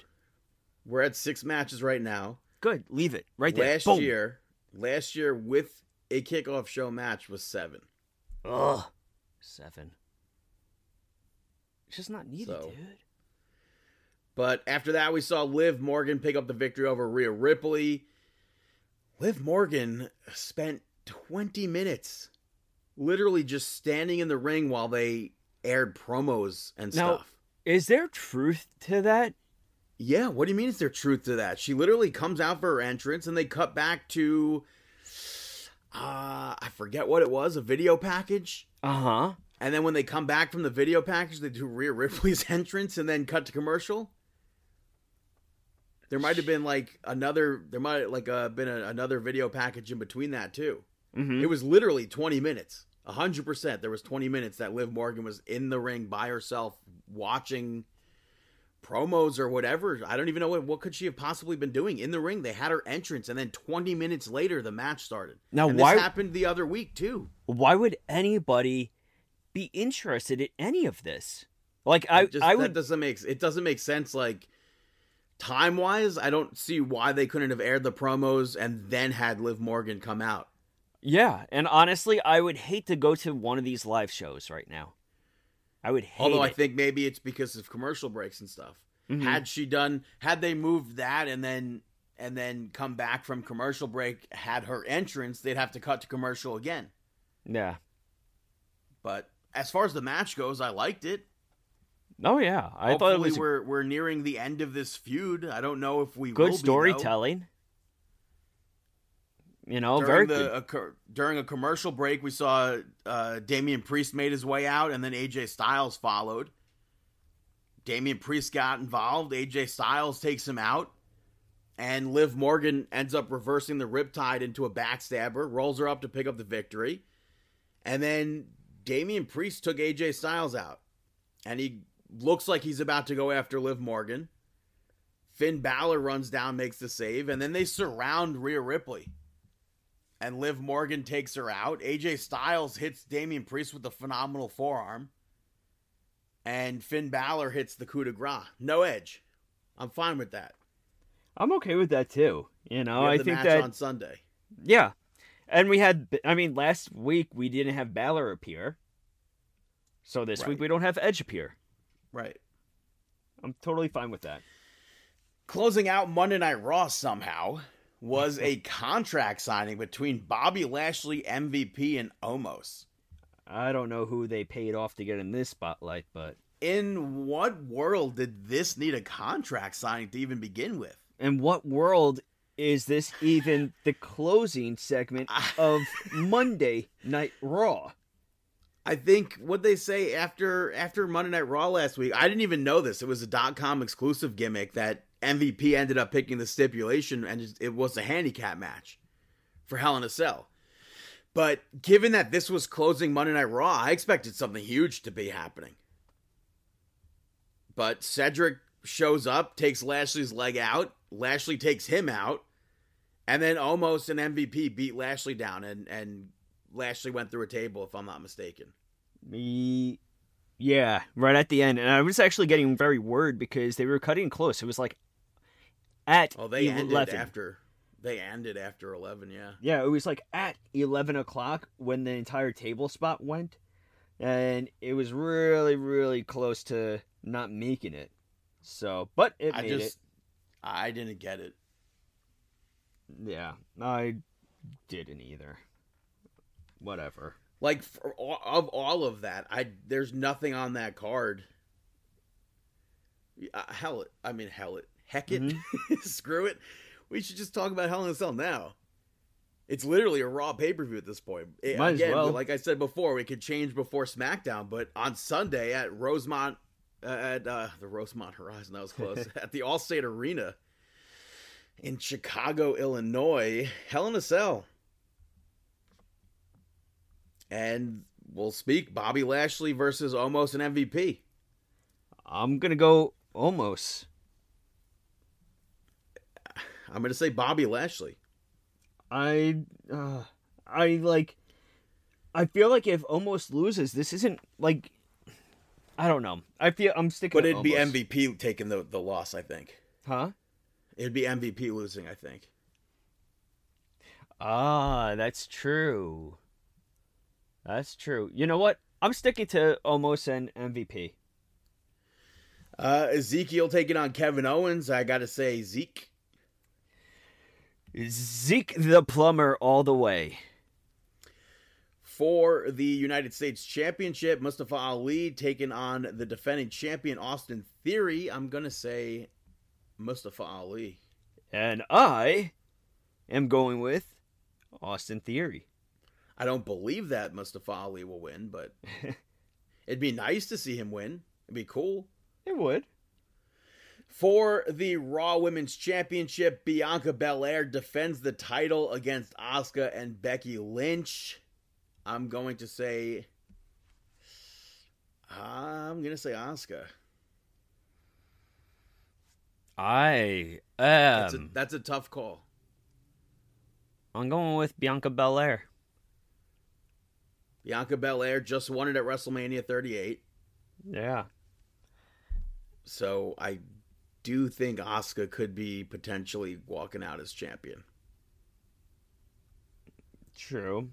I'm going with Six Bianca. person, you're sticking with Bianca Belair. Yeah, I'm gonna stick to it. Six person mixed tag match. Uh, Finn Balor. No, no, no. The Bull Live Club Ooh. taking on the Judgment Day. I I'm don't going- like Judgment Day. I think Judgment Day will end up winning this, but I feel like it would be really, really awesome if if the Bull Live Club win. Mm-hmm. Yeah, it would be nice, but I'm going Judgment Day. I'm gonna say Bull Live Club, and then maybe we see a, a new member from Judgment Day. Okay. It's. I think this is one of the first pay per views that me and you, in a long time, have selected nearly more than half of the card differently. I think there's just one match that we chose the same, and everybody else is opposite. Also, like WrestleMania Backlash seemed like a very like mid sort of pay per view or PLE, Mm-hmm. and I enjoyed it. I thought it was a really good uh, event. So Yeah. just because right now it seems like it's uh, beyond mid, doesn't mean that each match won't be a good match. Yeah. And I can only assume this is the main event. It's the only Hell in a Cell match announced. Perhaps the only Hell in a Cell match that's needed. Cody Rhodes stepping into his second Hell in a Cell match, taking on Seth Rollins, stepping into his fifth Hell in a Cell match. Yeah, he's. I mean, it's crazy. I would never Cody put Hell- lost his only Hell in a Cell match. I would never put. Seth Rollins has two and uh, and lost two. I would never put Seth Rollins as the Hell in a Cell um, wrestler. Like, I mean, there's definitely people out there with more Hell in a Cell matches well, right now, currently, you know, on the active roster. appearance wise, Yeah. uh, Randy Orton has the most as the active wrestler. How many? at does he eight. have? Eight. Five Even- wins, three losses. Roman Reigns has five, four wins, one no contest. Even eight. Like, it's just. CM Punk is current. He's got five appearances. Jeez. Uh, like, I don't even know how some of these wrestlers have so many appearances at Hell in a Cell. I guess it's because it's just a yearly pay per view now. I mean, the the Hell in a Cell's been around since 1998. Yeah, but it wasn't a yearly pay per view. Maybe actually, uh, was it 90, yeah, 97 actually? what became a yearly pay per view? No, no, no. 97, I'm saying, was the first Hell in a Cell. Oh, yeah, that's the thing. Like, I feel like, The first Hell in a Cell was 2009. hmm So that's a lot of years. And and some of those Hell in a Cell pay per views had multiple. two thousand nine. Yeah, Oh wow, I would never and have that first, like was- that first, the first Hell in a Cell uh, pay per view, we saw um, Undertaker and CM Punk. We saw Randy Orton and John Cena, and we saw DX versus. Oh wait, what am I thinking? You're talking about the pay per view Hell in a Cell. I'm like, yeah, well, what did you okay. say? You said when did it become a pay per view? yeah. For some reason, I, my mind converted over to the first match, and I'm like, wait, no, that doesn't make it doesn't make I sense just to said the How? first match was ninety seven. Yeah, ninety. Yeah, I didn't hear the ninety seven, but that's the The thing. like, most since, appearances inside of a Hell in a Cell Mhm. is Undertaker, yeah. fourteen. Then Triple H has nine. Mm-hmm. Well, that is hell. But did you even pick? What? The Oh, I'm sorry. going Cody. oh yeah. Um, I'm gonna go Cody. I think that they're going to really give him that silver plate, as they should. I'm going uh, Cody. um, again, stuff could change from now in SmackDown, but we don't record altogether. Then so. Yeah. Uh, moving over to NXT, we saw the Diamond Mine backstage where Roderick Strong gave the Creeds and Ivy Nile the night off and basically told them to stay in the back for his match. And then goes on to lose his match, teamed up with Damon Kemp, lost to Pretty Deadly. I think Kemp looked a lot better in this match than his other matches.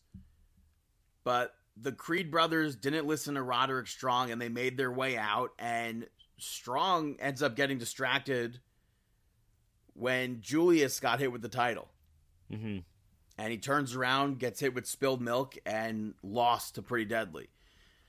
That makes me think Pretty Deadly might be losing their ti- their titles on. Uh... I don't think so. I think that Pretty Deadly are incredible. I think that I hope they, they don't. I think that they have it right now. I don't think they're losing. Actually, the Creeds, I got they got the upper hand at one point on NXT. So I'm still not a big fan of the Creeds, which I know surprises you because they're like amateur Really wrestling good? wise. I'm not a fan of them. I like I like Pretty Deadly more. Roderick Strong ended up yelling at them later on, and Ivy's like, "They saved you. They saved you from getting hit with the title." And he's like, "Well, I'm the leader. They should have listened to me." And he said that if the Creeds lose on Saturday, they are out of Diamond Mine. So I think that they don't lose. know. I, I feel like that that's a possibility actually. I think that they lose, and I think that And I mean, think I they might be question- the first members of Diamond Mine to get kicked out and not end up in AEW like I, yeah, right. because I Um, think they have a bright future. And W, And uh, Roderick Strong. Roderick Strong. I still don't know how much longer he has with WWE. Yeah, I don't know. You know, so I think that I think Creeds are going to be out of it. And then uh, backstage, Kiana James approached Ivy Nile to ask her if she'll still talk to the Creeds after after they lose it in your house, and she got pissed off. That set up a match later on between her and and James. I feel like I could just say the match now. Ivy Nile won, Yeah, Ivy Nile got the victory in this one, and the, I mean, but it, It was wasn't nothing- one sided. I liked uh, Kiana James, brand pretty much brand new on NXT. She reversed Ivy Nile's Dragon Sleeper. yeah, I don't know if we've seen that before. And Or it's not Wade too often. Barrett threw out the, the, the phrase brain over brawn. Yeah, But I that's when that- Pretty Deadly, they came out afterwards to trash talk the Creeds, and the Creeds showed up and knocked them off the apron. I was a fan of this. I like how they came out after the match, and you know, especially with all that happened earlier on, I was a fan of this. Yeah. But But yeah, we had the two families sit down the Le- the Legado del Fantasma and uh, the D'Angelos, and they met on a yacht. And Tony wants a match between the two families, and Santos said he wants to up the stakes since they already won. And Tony proposed a six man tag where if they win, Legado joins the D'Angelos. And if Legado wins, Tony and the D'Angelos will join them under the banner of Legado. I like this. I like this match. I think that the I think that this is going to be a great match. You know, I it think should that be interesting to see who wins that. yeah. I I who do you think is going to win that? Which I would family? like to see Legado win that. I kind of feel like it's not going to be Legado. But I hope it is, but we'll Yeah. talk about that in a, in a moment.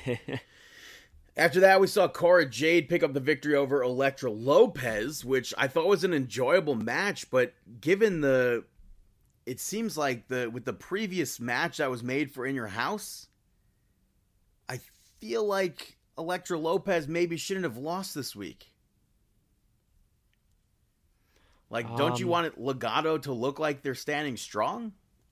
yeah, I I mean I get it. Cora Jade is the I mean, And I don't think Cora thing. should be losing either. So it's like part of me is fine with it, part of me is not fine with it. Maybe it could have been like I, I, I would say a different opponent, but they set it up with the whole popcorn Yeah. and everything last week. Mm-hmm. Mm-hmm. And then after this, they, they aired a uh, Roxanne Perez video package, basically just hyping up the breakout tournament finals next week, which I swore was taking place at In Your House. I thought for sure the finals was at In Your House, but it's next week. And they had footage of Roxanne Perez from Total Divas, which I thought was amazing.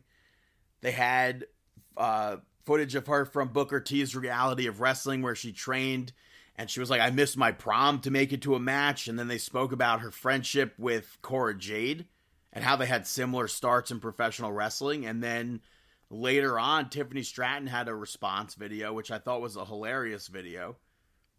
And um, I popped because at one point she's like, Ew, you took a 10 hour bus ride to get to Booker T's school. Why wouldn't you just fly or something like that? And I thought that was really funny because she's like this rich, spoiled Yeah, snob. or whatever. And yeah, so I thought that was really funny. Yeah. But backstage, we also saw Wes Lee being interviewed where Sanga interrupted just to like give him a pep talk for his match against Zion Quinn. Sanga's awesome. Yeah, I really like this version of Sanga. His mic skills are great. Yeah, and then it led into the next match where Wes Lee picks up the victory over Zion Quinn, where Quinn pretty much killed Wes Lee throughout this whole match. But Lee got that quick like roll up victory to to win. Yeah. I, I don't know. I don't know how I feel about. Like, I don't know. I thought that Quinn was going to get the victory. But Wes Lee, he's doing good. He's doing good. Um but Yo. like it's not like he got like the ultimate victory. What do you mean? He got like the underdog victory to me Yeah, no. because it was a quick out of nowhere. yeah, that's the way that I. Like, that's what I mean. That's the way I view it, too, is that it was a very quick victory. Uh, unexpected, I think. Uh, after that, though, we saw Joe Gacy basically hyping up in your house. They showed a lot of Rick Steiner wrestling clips, and he begged for Bron Breakker to get angry at in your house. And he told Bron Breakker that the championship's coming home with him. And I think he said, regardless of whether or not he wins. That's one ProWrestlingTees.com slash marking out. That might not be accurate, but that's what my memory is rem- remembering right now. But Bron Breakker was interviewed about it later on, laughs it off, and then the lights flicker, and he gets pissed and he goes to smash a TV, but he stopped before he did it, and he's like, "This is what Joe Gacy wants. He wants me to do stuff like this, and I'm not to do it."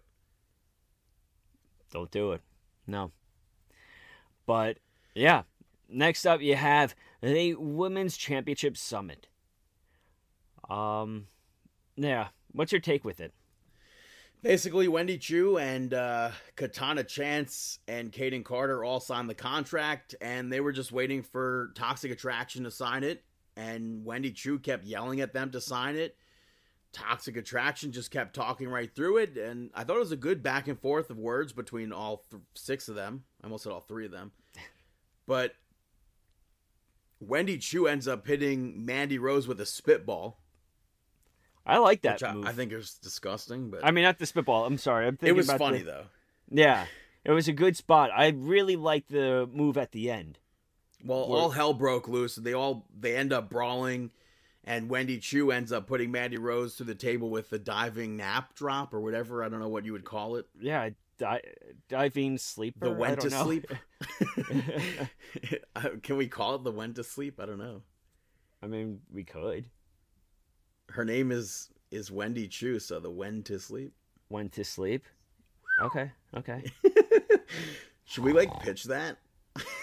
Start start uh, tweeting it out. Hashtag when to sleep. So yeah, it was a it was a good segment there. After Yeah. that, Solo Sikoa picked up the victory over Duke Hudson, uh, which was not a one sided match, and I think Sikoa needed this victory here. I agree. I don't He's think the one that, that... I went into this match seeing walking Mhm. out as the victor. Yeah, I don't think that Hudson needed the victory in this one. No, So I mean, Sikoa, I think, I, I Sikoa, I cannot wait to see him get brought up to the main stage I'm really excited for that. Yeah. But Uh, Then they they aired a video of Thea Hail, who they show first of all graduating high school, and then she's sitting in front of a bunch of hats. One was the University of Notre Dame, uh, or Notre Dame. They had the University of Alabama, and one of the hats was UNC, I think it was. yeah, North Carolina. and she ends up throwing all of them away and putting on a Chase U hat. And I can't even. They first of all they cut away to Chase, Chase U and they all like celebrate. this popped me. This was probably one of the things that I laughed at out loud the most this week. And it's kind of Because I was because expecting. I was expecting her to pick an actual college. oh, re- I, I, it's funny because I feel like this should have been something that was expected, but wasn't. You know? like when they announced that she's going to be picking uh which college she's going to last week i was like oh that's something cool they've never done it before and then they showed three different colleges and i was like oh i don't uh i don't know if they would actually do something like this but we'll see what she picks Yeah. and then she throws the other hat man and she puts on chase u and i lost it i thought that was so so funny Yeah. I, I, so I don't know. Is she like not going to college now? Is that what that means? Maybe she go full sail. Is that still an option? I don't know. I don't know, but hopefully she does go to college. I mean, you know, get that in there. But next up, you had Grayson Waller pick up the victory over Josh Briggs. Uh, we got the distraction during this match too. Well, first of all, uh, Grayson Waller made Henley and Jensen go to the back because he wanted it to be even one on one.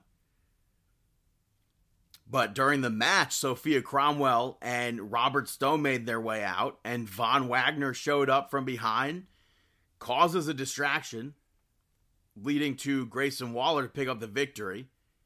Von Wagner beats Josh Briggs down. Jensen makes the save. So, was it really one on one? Eh, not really. Not really. Did Grayson Waller have a hand in that? I have no idea. We don't know yet. No, I don't think so. Um, we already spoke about Ivy Nile and Kiana James. Ivy Nile, by the way, has a an NXT UK Women's Championship match next week against Meiko. So, Who you got in that? Meiko.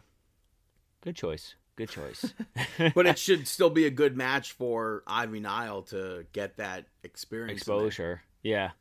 The match has probably already taken place, by the way, but Yeah. Spoilers. I don't know the results. Um, after that, they aired uh, another vignette for Giovanni Vinci. It's just a, a bunch of more Italian stuff, so it there's no way it's not Fabian Aichner at this point. Mm-hmm. So, Yeah. and I'm a big fan of Eichner. I guess he'll be a heel. I can't really see him as a face. He's a fantastic wrestler. Yeah. So, Yeah. But main event of the evening saw Cameron Grimes pick up the victory over Nathan Frazer. Um, Carmelo and Trick did commentary for this. Mm-hmm. Great match. Yeah, this was an awesome match. I really, Cameron Grimes is so over. You know, the NXT universe loves him.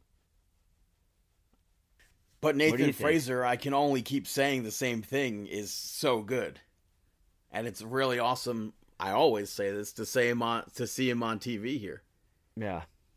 Yeah. and it was it was a really fun match to watch. And afterwards, Trick Williams tried to get involved, and Carmelo Hayes tried to get involved, but Cameron Grimes tossed Trick Williams out of the the ring, and then he pulled the uh, before he could do anything with um, Carmelo Hayes. Trick Williams got him out of the ring.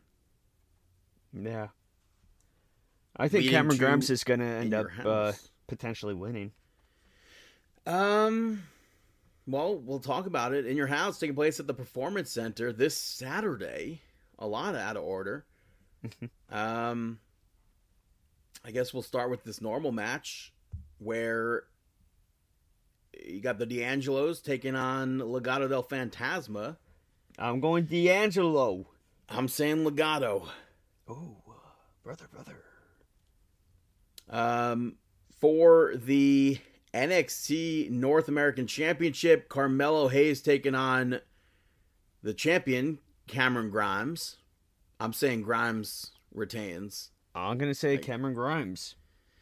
NXT Tag Team Championships on the line. Pretty deadly versus the Creed brothers. If the Creeds lose, they're out of Diamond Mine. I do think you're right. I'm going to say Pretty Deadly retains.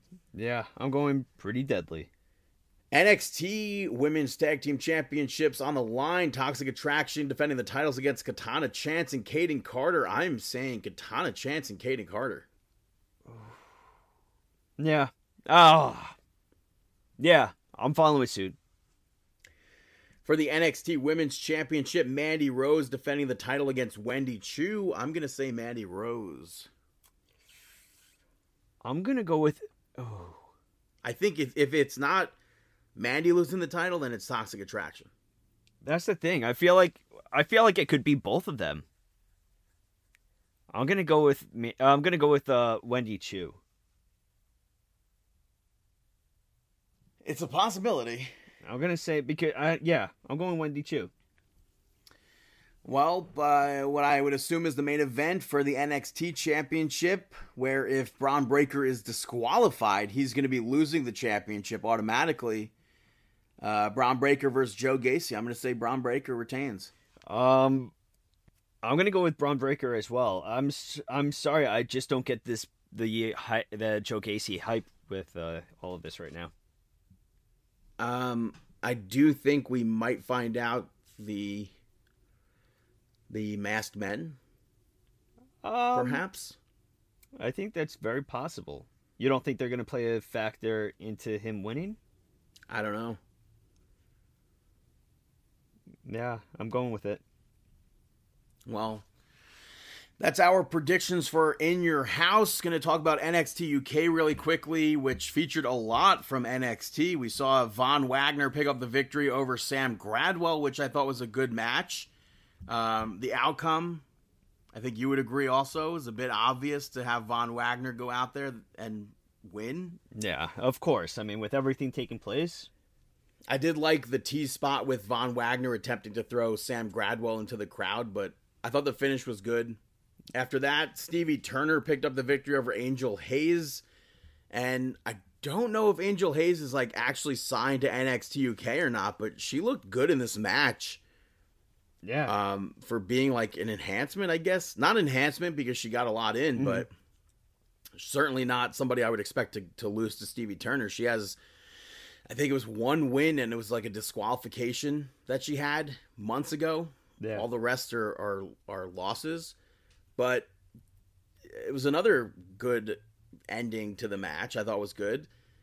And the main event saw Oliver Carter and Ashton Smith pick up the victory over Mustache Mountain and Die Familie to become the new NXT UK Tag Team Champions.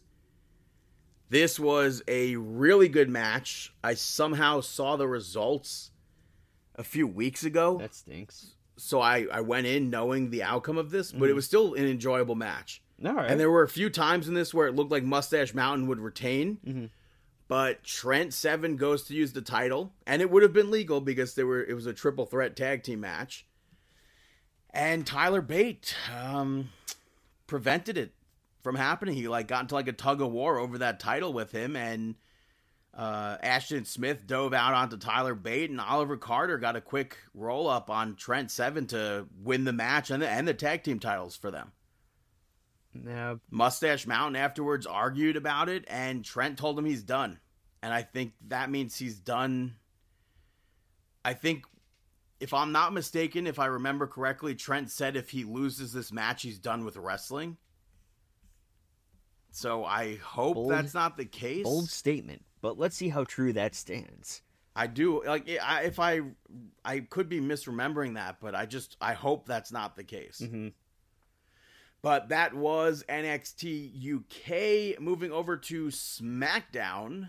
This was actually Michael Cole's 25th anniversary of being with WWE, so I thought that was pretty cool.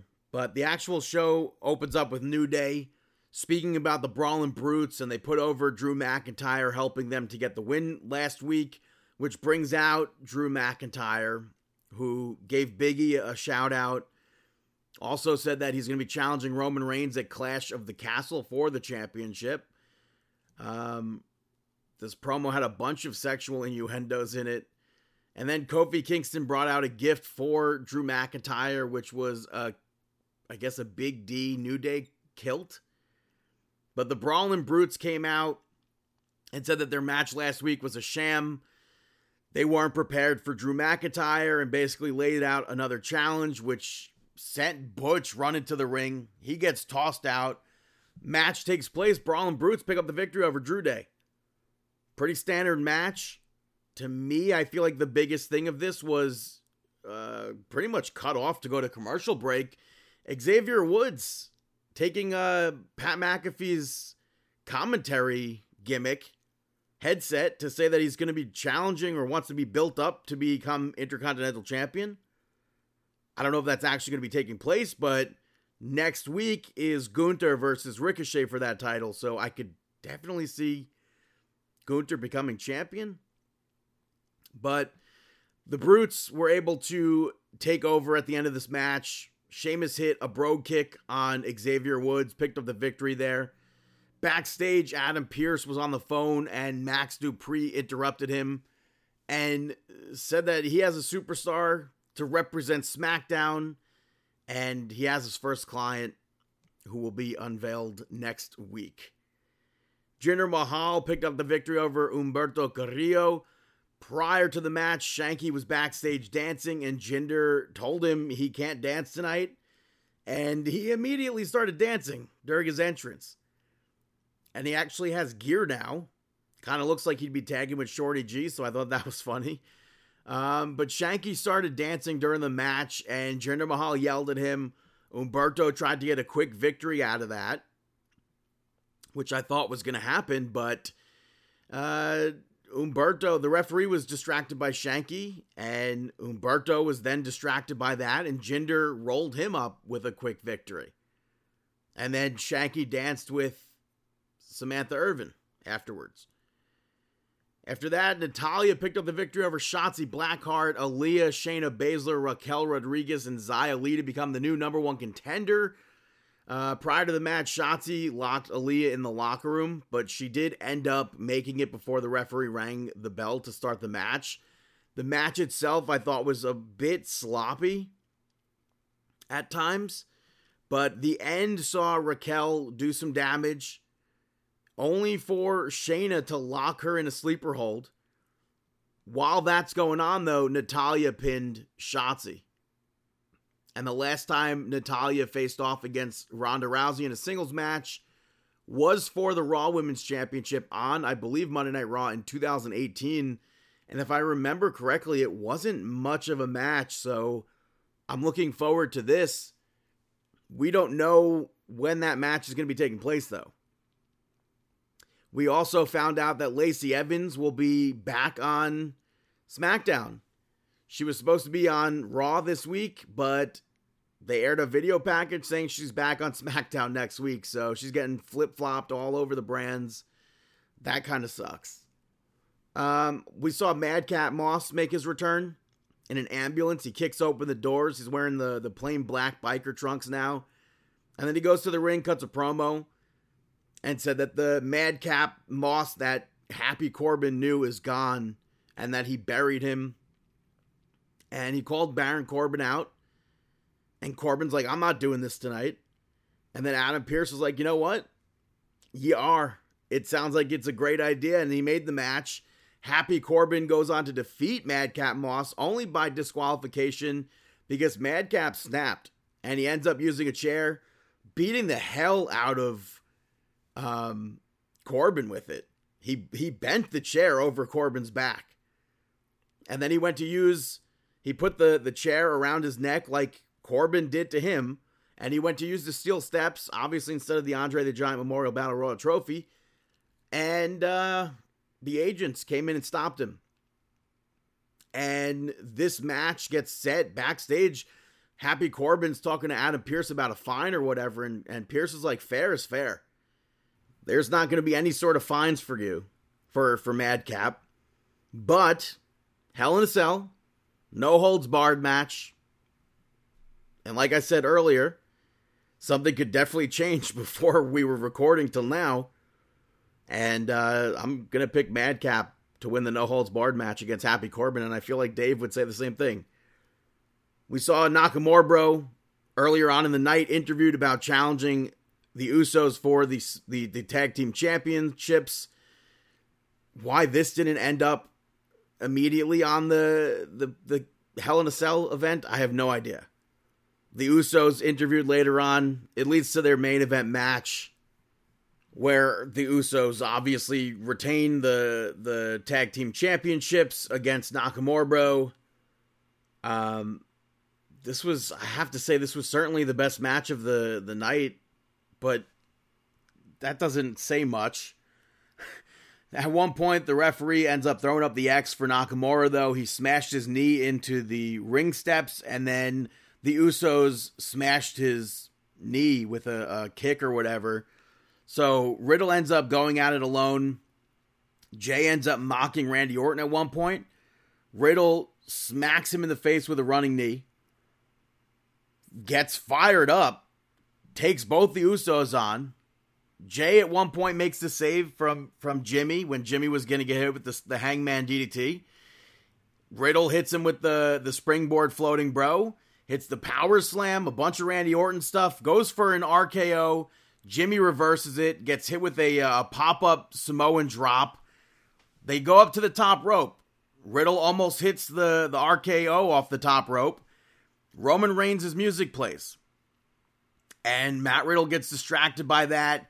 Jay tags himself in without Riddle seeing it. Riddle hits the RKO from the top rope.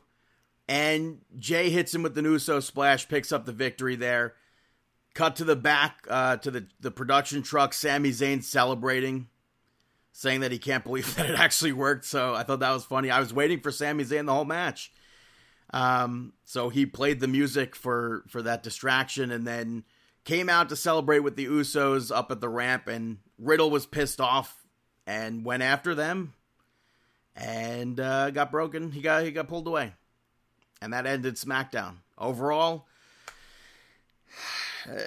I mean, it's a Raw pay per view, uh, PLE.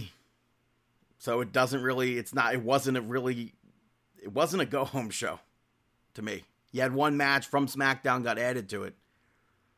But that was SmackDown. Hey, Brandon, how about your shoutouts? I'm Louie Anderson, and survey says Brandon shoutouts. Ray Liotta passed away last week, unfortunately, at the age of 67. I think probably best known as Henry Hill in Goodfellas. Yeah. But he had such a long career. He was in the the Many Saints of Newark, which was the prequel movie to The Sopranos. I thought that was a, a pretty good movie. But he was also the voice of Tommy Vercetti in Grand Theft Auto Vice City and did a fantastic job with that. I mean, he was always just such a, a good actor. I mean, Field of Dreams, he was uh, fantastic in as Shoeless Joe. You Yeah. know?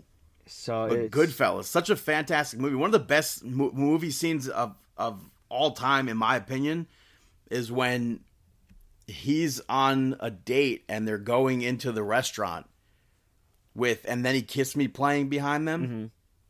and it's just like it's a one shot thing that follows them throughout the whole, from the car to the across the street to the the kitchen and then through the table or, Yeah. or through the kitchen to their table. It's a fantastic scene. I mean, another movie that was big fan Blow. You know, I was a big fan of that movie Blow, where he was uh, the father figure in that. I don't think I ever saw Blow. It's with uh, Johnny Depp and Penelope Cruz. Yeah, I don't think I ever saw it. It's really good. Um, my next shout out's going to This Is Us because they wrapped up the series last week, and uh, I just wanted to give them some credit. They they did they packed a lot into that show. It was like five or six different generations of stories throughout six seasons. Um, that show I never understood. I'm sorry. I'm sorry. I? I'm sorry. I know that this is America's sweetheart right here. It was huge. It was over. It got the push. It got the rub. It was on every single TV show. Every single talk show wanted one of these actors and actresses on them. I don't understand it. Why in the hell do you want to put yourself through watching that? Especially if you know by the end of the episode, you are going to be an emotional wreck. You are going to be crying and bawling your eyes out. Why do you want to do that to yourself? I am. This proves that that society just wants to. But like that's why people watch movies and stuff. No, this you isn't watch just movies. No, no, no. You watch movies to feel. No, but this is too, this is too much feeling. This is like reality watching. You know, you watch this and you get so attached to somebody, and then oh, a crock Spoiler a alert. crock pot blows up, and you're like, oh my god. You know, like, and then it's just waterworks, waterworks, waterworks. I'm sorry. I Well, that the cast I think worked so well together. I mean that that only to, that only says something about the acting and writing of it, obviously. yeah. But I, I mean, and of course I'm joking because, but that's been such a a trend. Every single time I see it trending or somebody talking about it, it's always so emotionally driven, and I'm like, why, why, no. And it's crazy that it's been on for six years already. Yeah, that's that's wild. Hey, props to Mandy Moore though. You know, it's good to see this really uh relit her career, I believe. Perhaps. I think I hope so. I think she's uh she's still touring doing music. No way, really? Yeah. That's cool. Good for her. Way to go, Mandy. Uh, my last shout out though is going to the HBO Max television show Hacks. Uh, Don't be- before you ask. Yes. Before you ask, I Okay. swear to God, shut your mouth. I know you asked this the same the, uh, when I mentioned it the last time. You asked if it was anything to do with Sandman. That joke fell so flat. It has nothing to do with Sandman. Well, in that case, I am not going to say anything. but they had their second season. It's been um well, I don't know how many years. I don't know if it was like 3 years in between or 2 years in between or no years in between. Let's see. The first season premiered on May 13th, 2021. So it has been a year. For the record, Some I'm, of the shows I'm that- glad I got that joke out there at some point.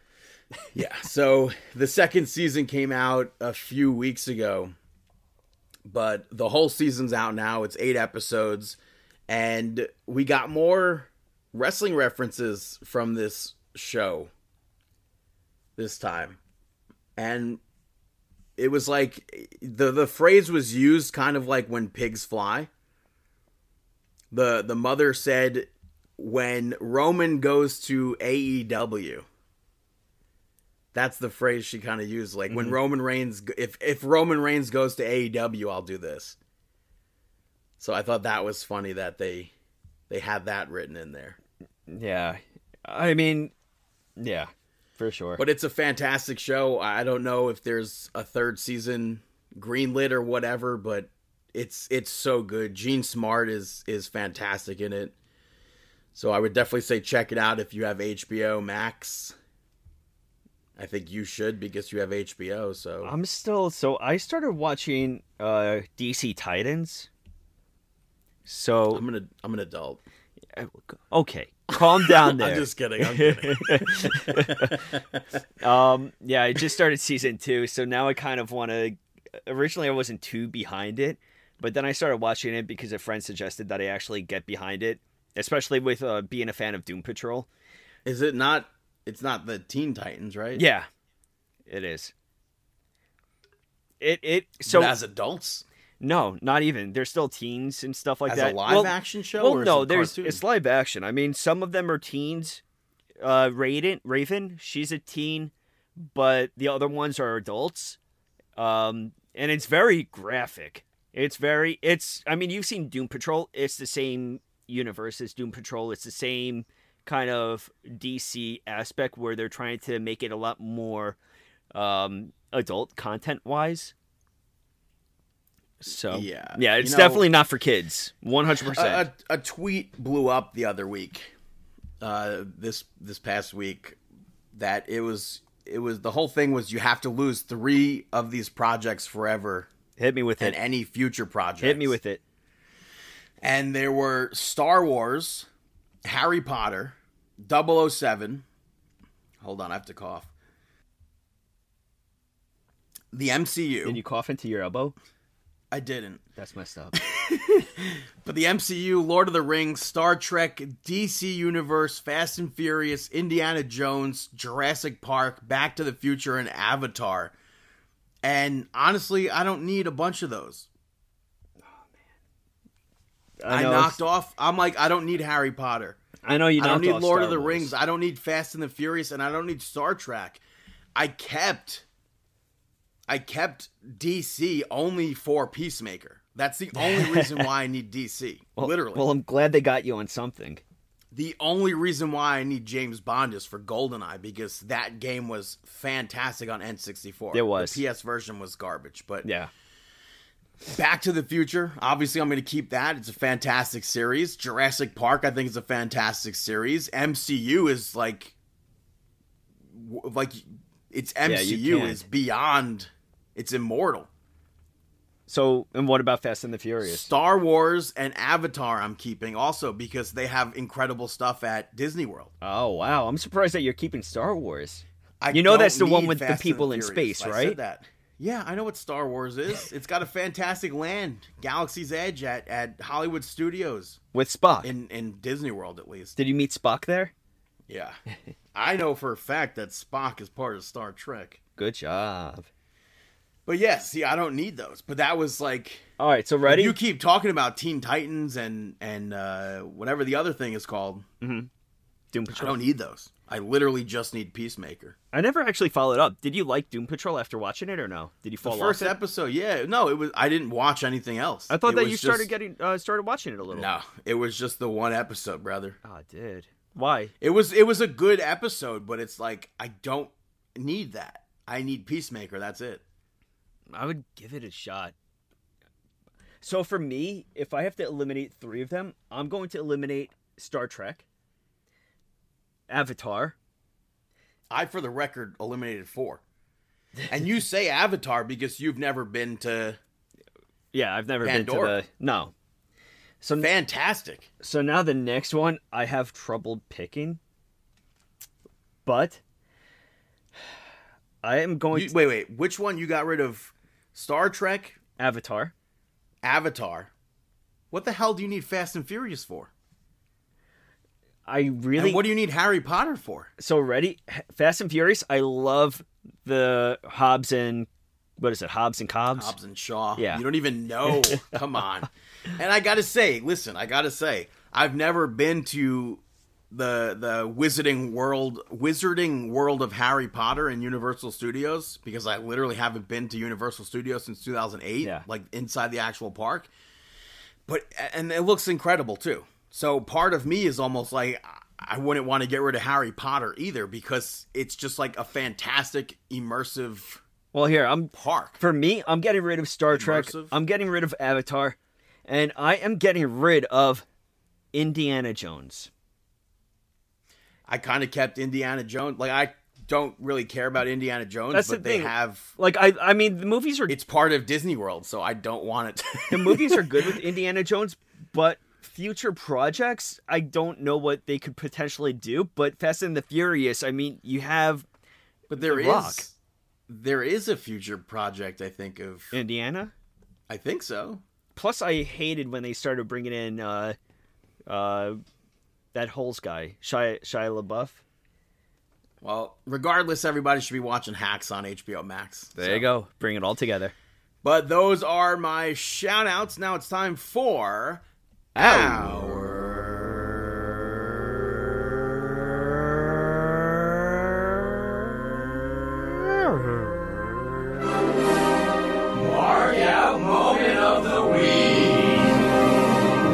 is right, our mark out moment of the week. Um, I think definitely one of the crazier things from Las Vegas this past weekend. when AEW was there for Double or Nothing was at a Limp Bizkit concert. Did you see anything? I did. I did. so beyond bizarre. Vegas, baby. Chuck Chuck Taylor, John Silver, Sonny Kiss all performed on stage, I guess, technically with Limp Bizkit. I know Sonny Kiss is a huge fan of of uh, Limp Bizkit, and I know John Silver is. I've seen John Silver at a Limp Bizkit show before. I don't know. I mean, Chuck Taylor must be if he was at the show with them, but Yeah. that was I'm not expected at all. Um, yeah. Something that I marked out this week for was that MJF promo. Fantastic. I Already spoke about it on the show. Yeah, that MJF promo I marked out for. I marked out for also that Seth Rollins Cody promo. You know, at the same level. And I got fully caught caught up with Young Rock. So I always mark out for that TV show. Yeah. I totally mark out for that show every time I watch it. And I really believe that if The Rock does win in, what is it, 2032, he will win. Um, also, when I was watching Monday Night Raw, they aired a commercial, and I almost never pay attention to commercials, but I happened to like look up at the screen, Mhm. and one of them was a PC Richard and Sons commercial, and I looked up right at the moment where Anthony Bowens was on it, Bowens. so I popped at that. And uh, also, we spoke about Monday Night Raw during that Cody Rhodes and Seth Rollins segment. We got some new agents. Arya Daivari's out there, but I, I marked the heck out seeing Curtis Axel out there, so I thought that was pretty cool. One hundred percent, yes. Um, totally. Like you told me about that, and I thought for sure that you were just yanking my chain as you usually do. And then I searched it up, and not enough people were talking about it. It's really funny because WWE, I think it was WWE's Twitter account posted uh, one one screenshot of Cody and one screenshot of Seth, and they were like, "These two are ready for Hell in a Cell," and it's like these two. There's Curtis Axel's right there. What do you mean? There's three of them. Yeah, So I thought that was funny. you know. And like an- another thing that, uh, not a mark out moment, but unfortunately, uh, this past week, Matt Cardona. You know, there was word that he got an MRI and he tore a bicep and requires surgery. Yeah, that's unfortunate. Yeah, so we definitely wish him. And he's got a, a, a and the the NWA event is named after him. yeah, he said that he's going to be there, but you know, we wish him a speedy recovery. It sucks. I mean, you know, like, uh, like obviously, all of us hope that it's a work, and A work? What? I, I mean, personally, I hope that it's a work, kind of like what Chelsea did before with the with the arm oh, injury. Oh, where she was injured? Yeah. So I hope I hope that it's just a total work of everyone, but unfortunately, I really don't think it is. But I hope it is. So this way, it's not that he has to undergo surgery. But we do wish him a speedy recovery, and it totally, you know, that sucks. Yeah. So But those are the mark out moments of the week and uh, some well wishes. That was episode 591. You can check us out on Twitter at Marking Out, at BTTG161, at David PTDPT. You can follow us on Instagram at the same handle. Chris Sweendog on Twitter, uh, CM Sweeney85 on Instagram, Marking Out 11 on Instagram and YouTube, Facebook.com slash Marking Out, ProWrestlingTees.com slash Marking Out, Twitch.tv slash Marking Out, at Marking Out on TikTok, Apple Podcasts, Spotify Podcast, Stitcher Radio, markingout.com, and we wish you the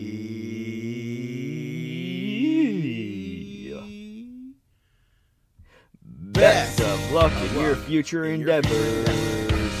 Have a fantastic week. Ah.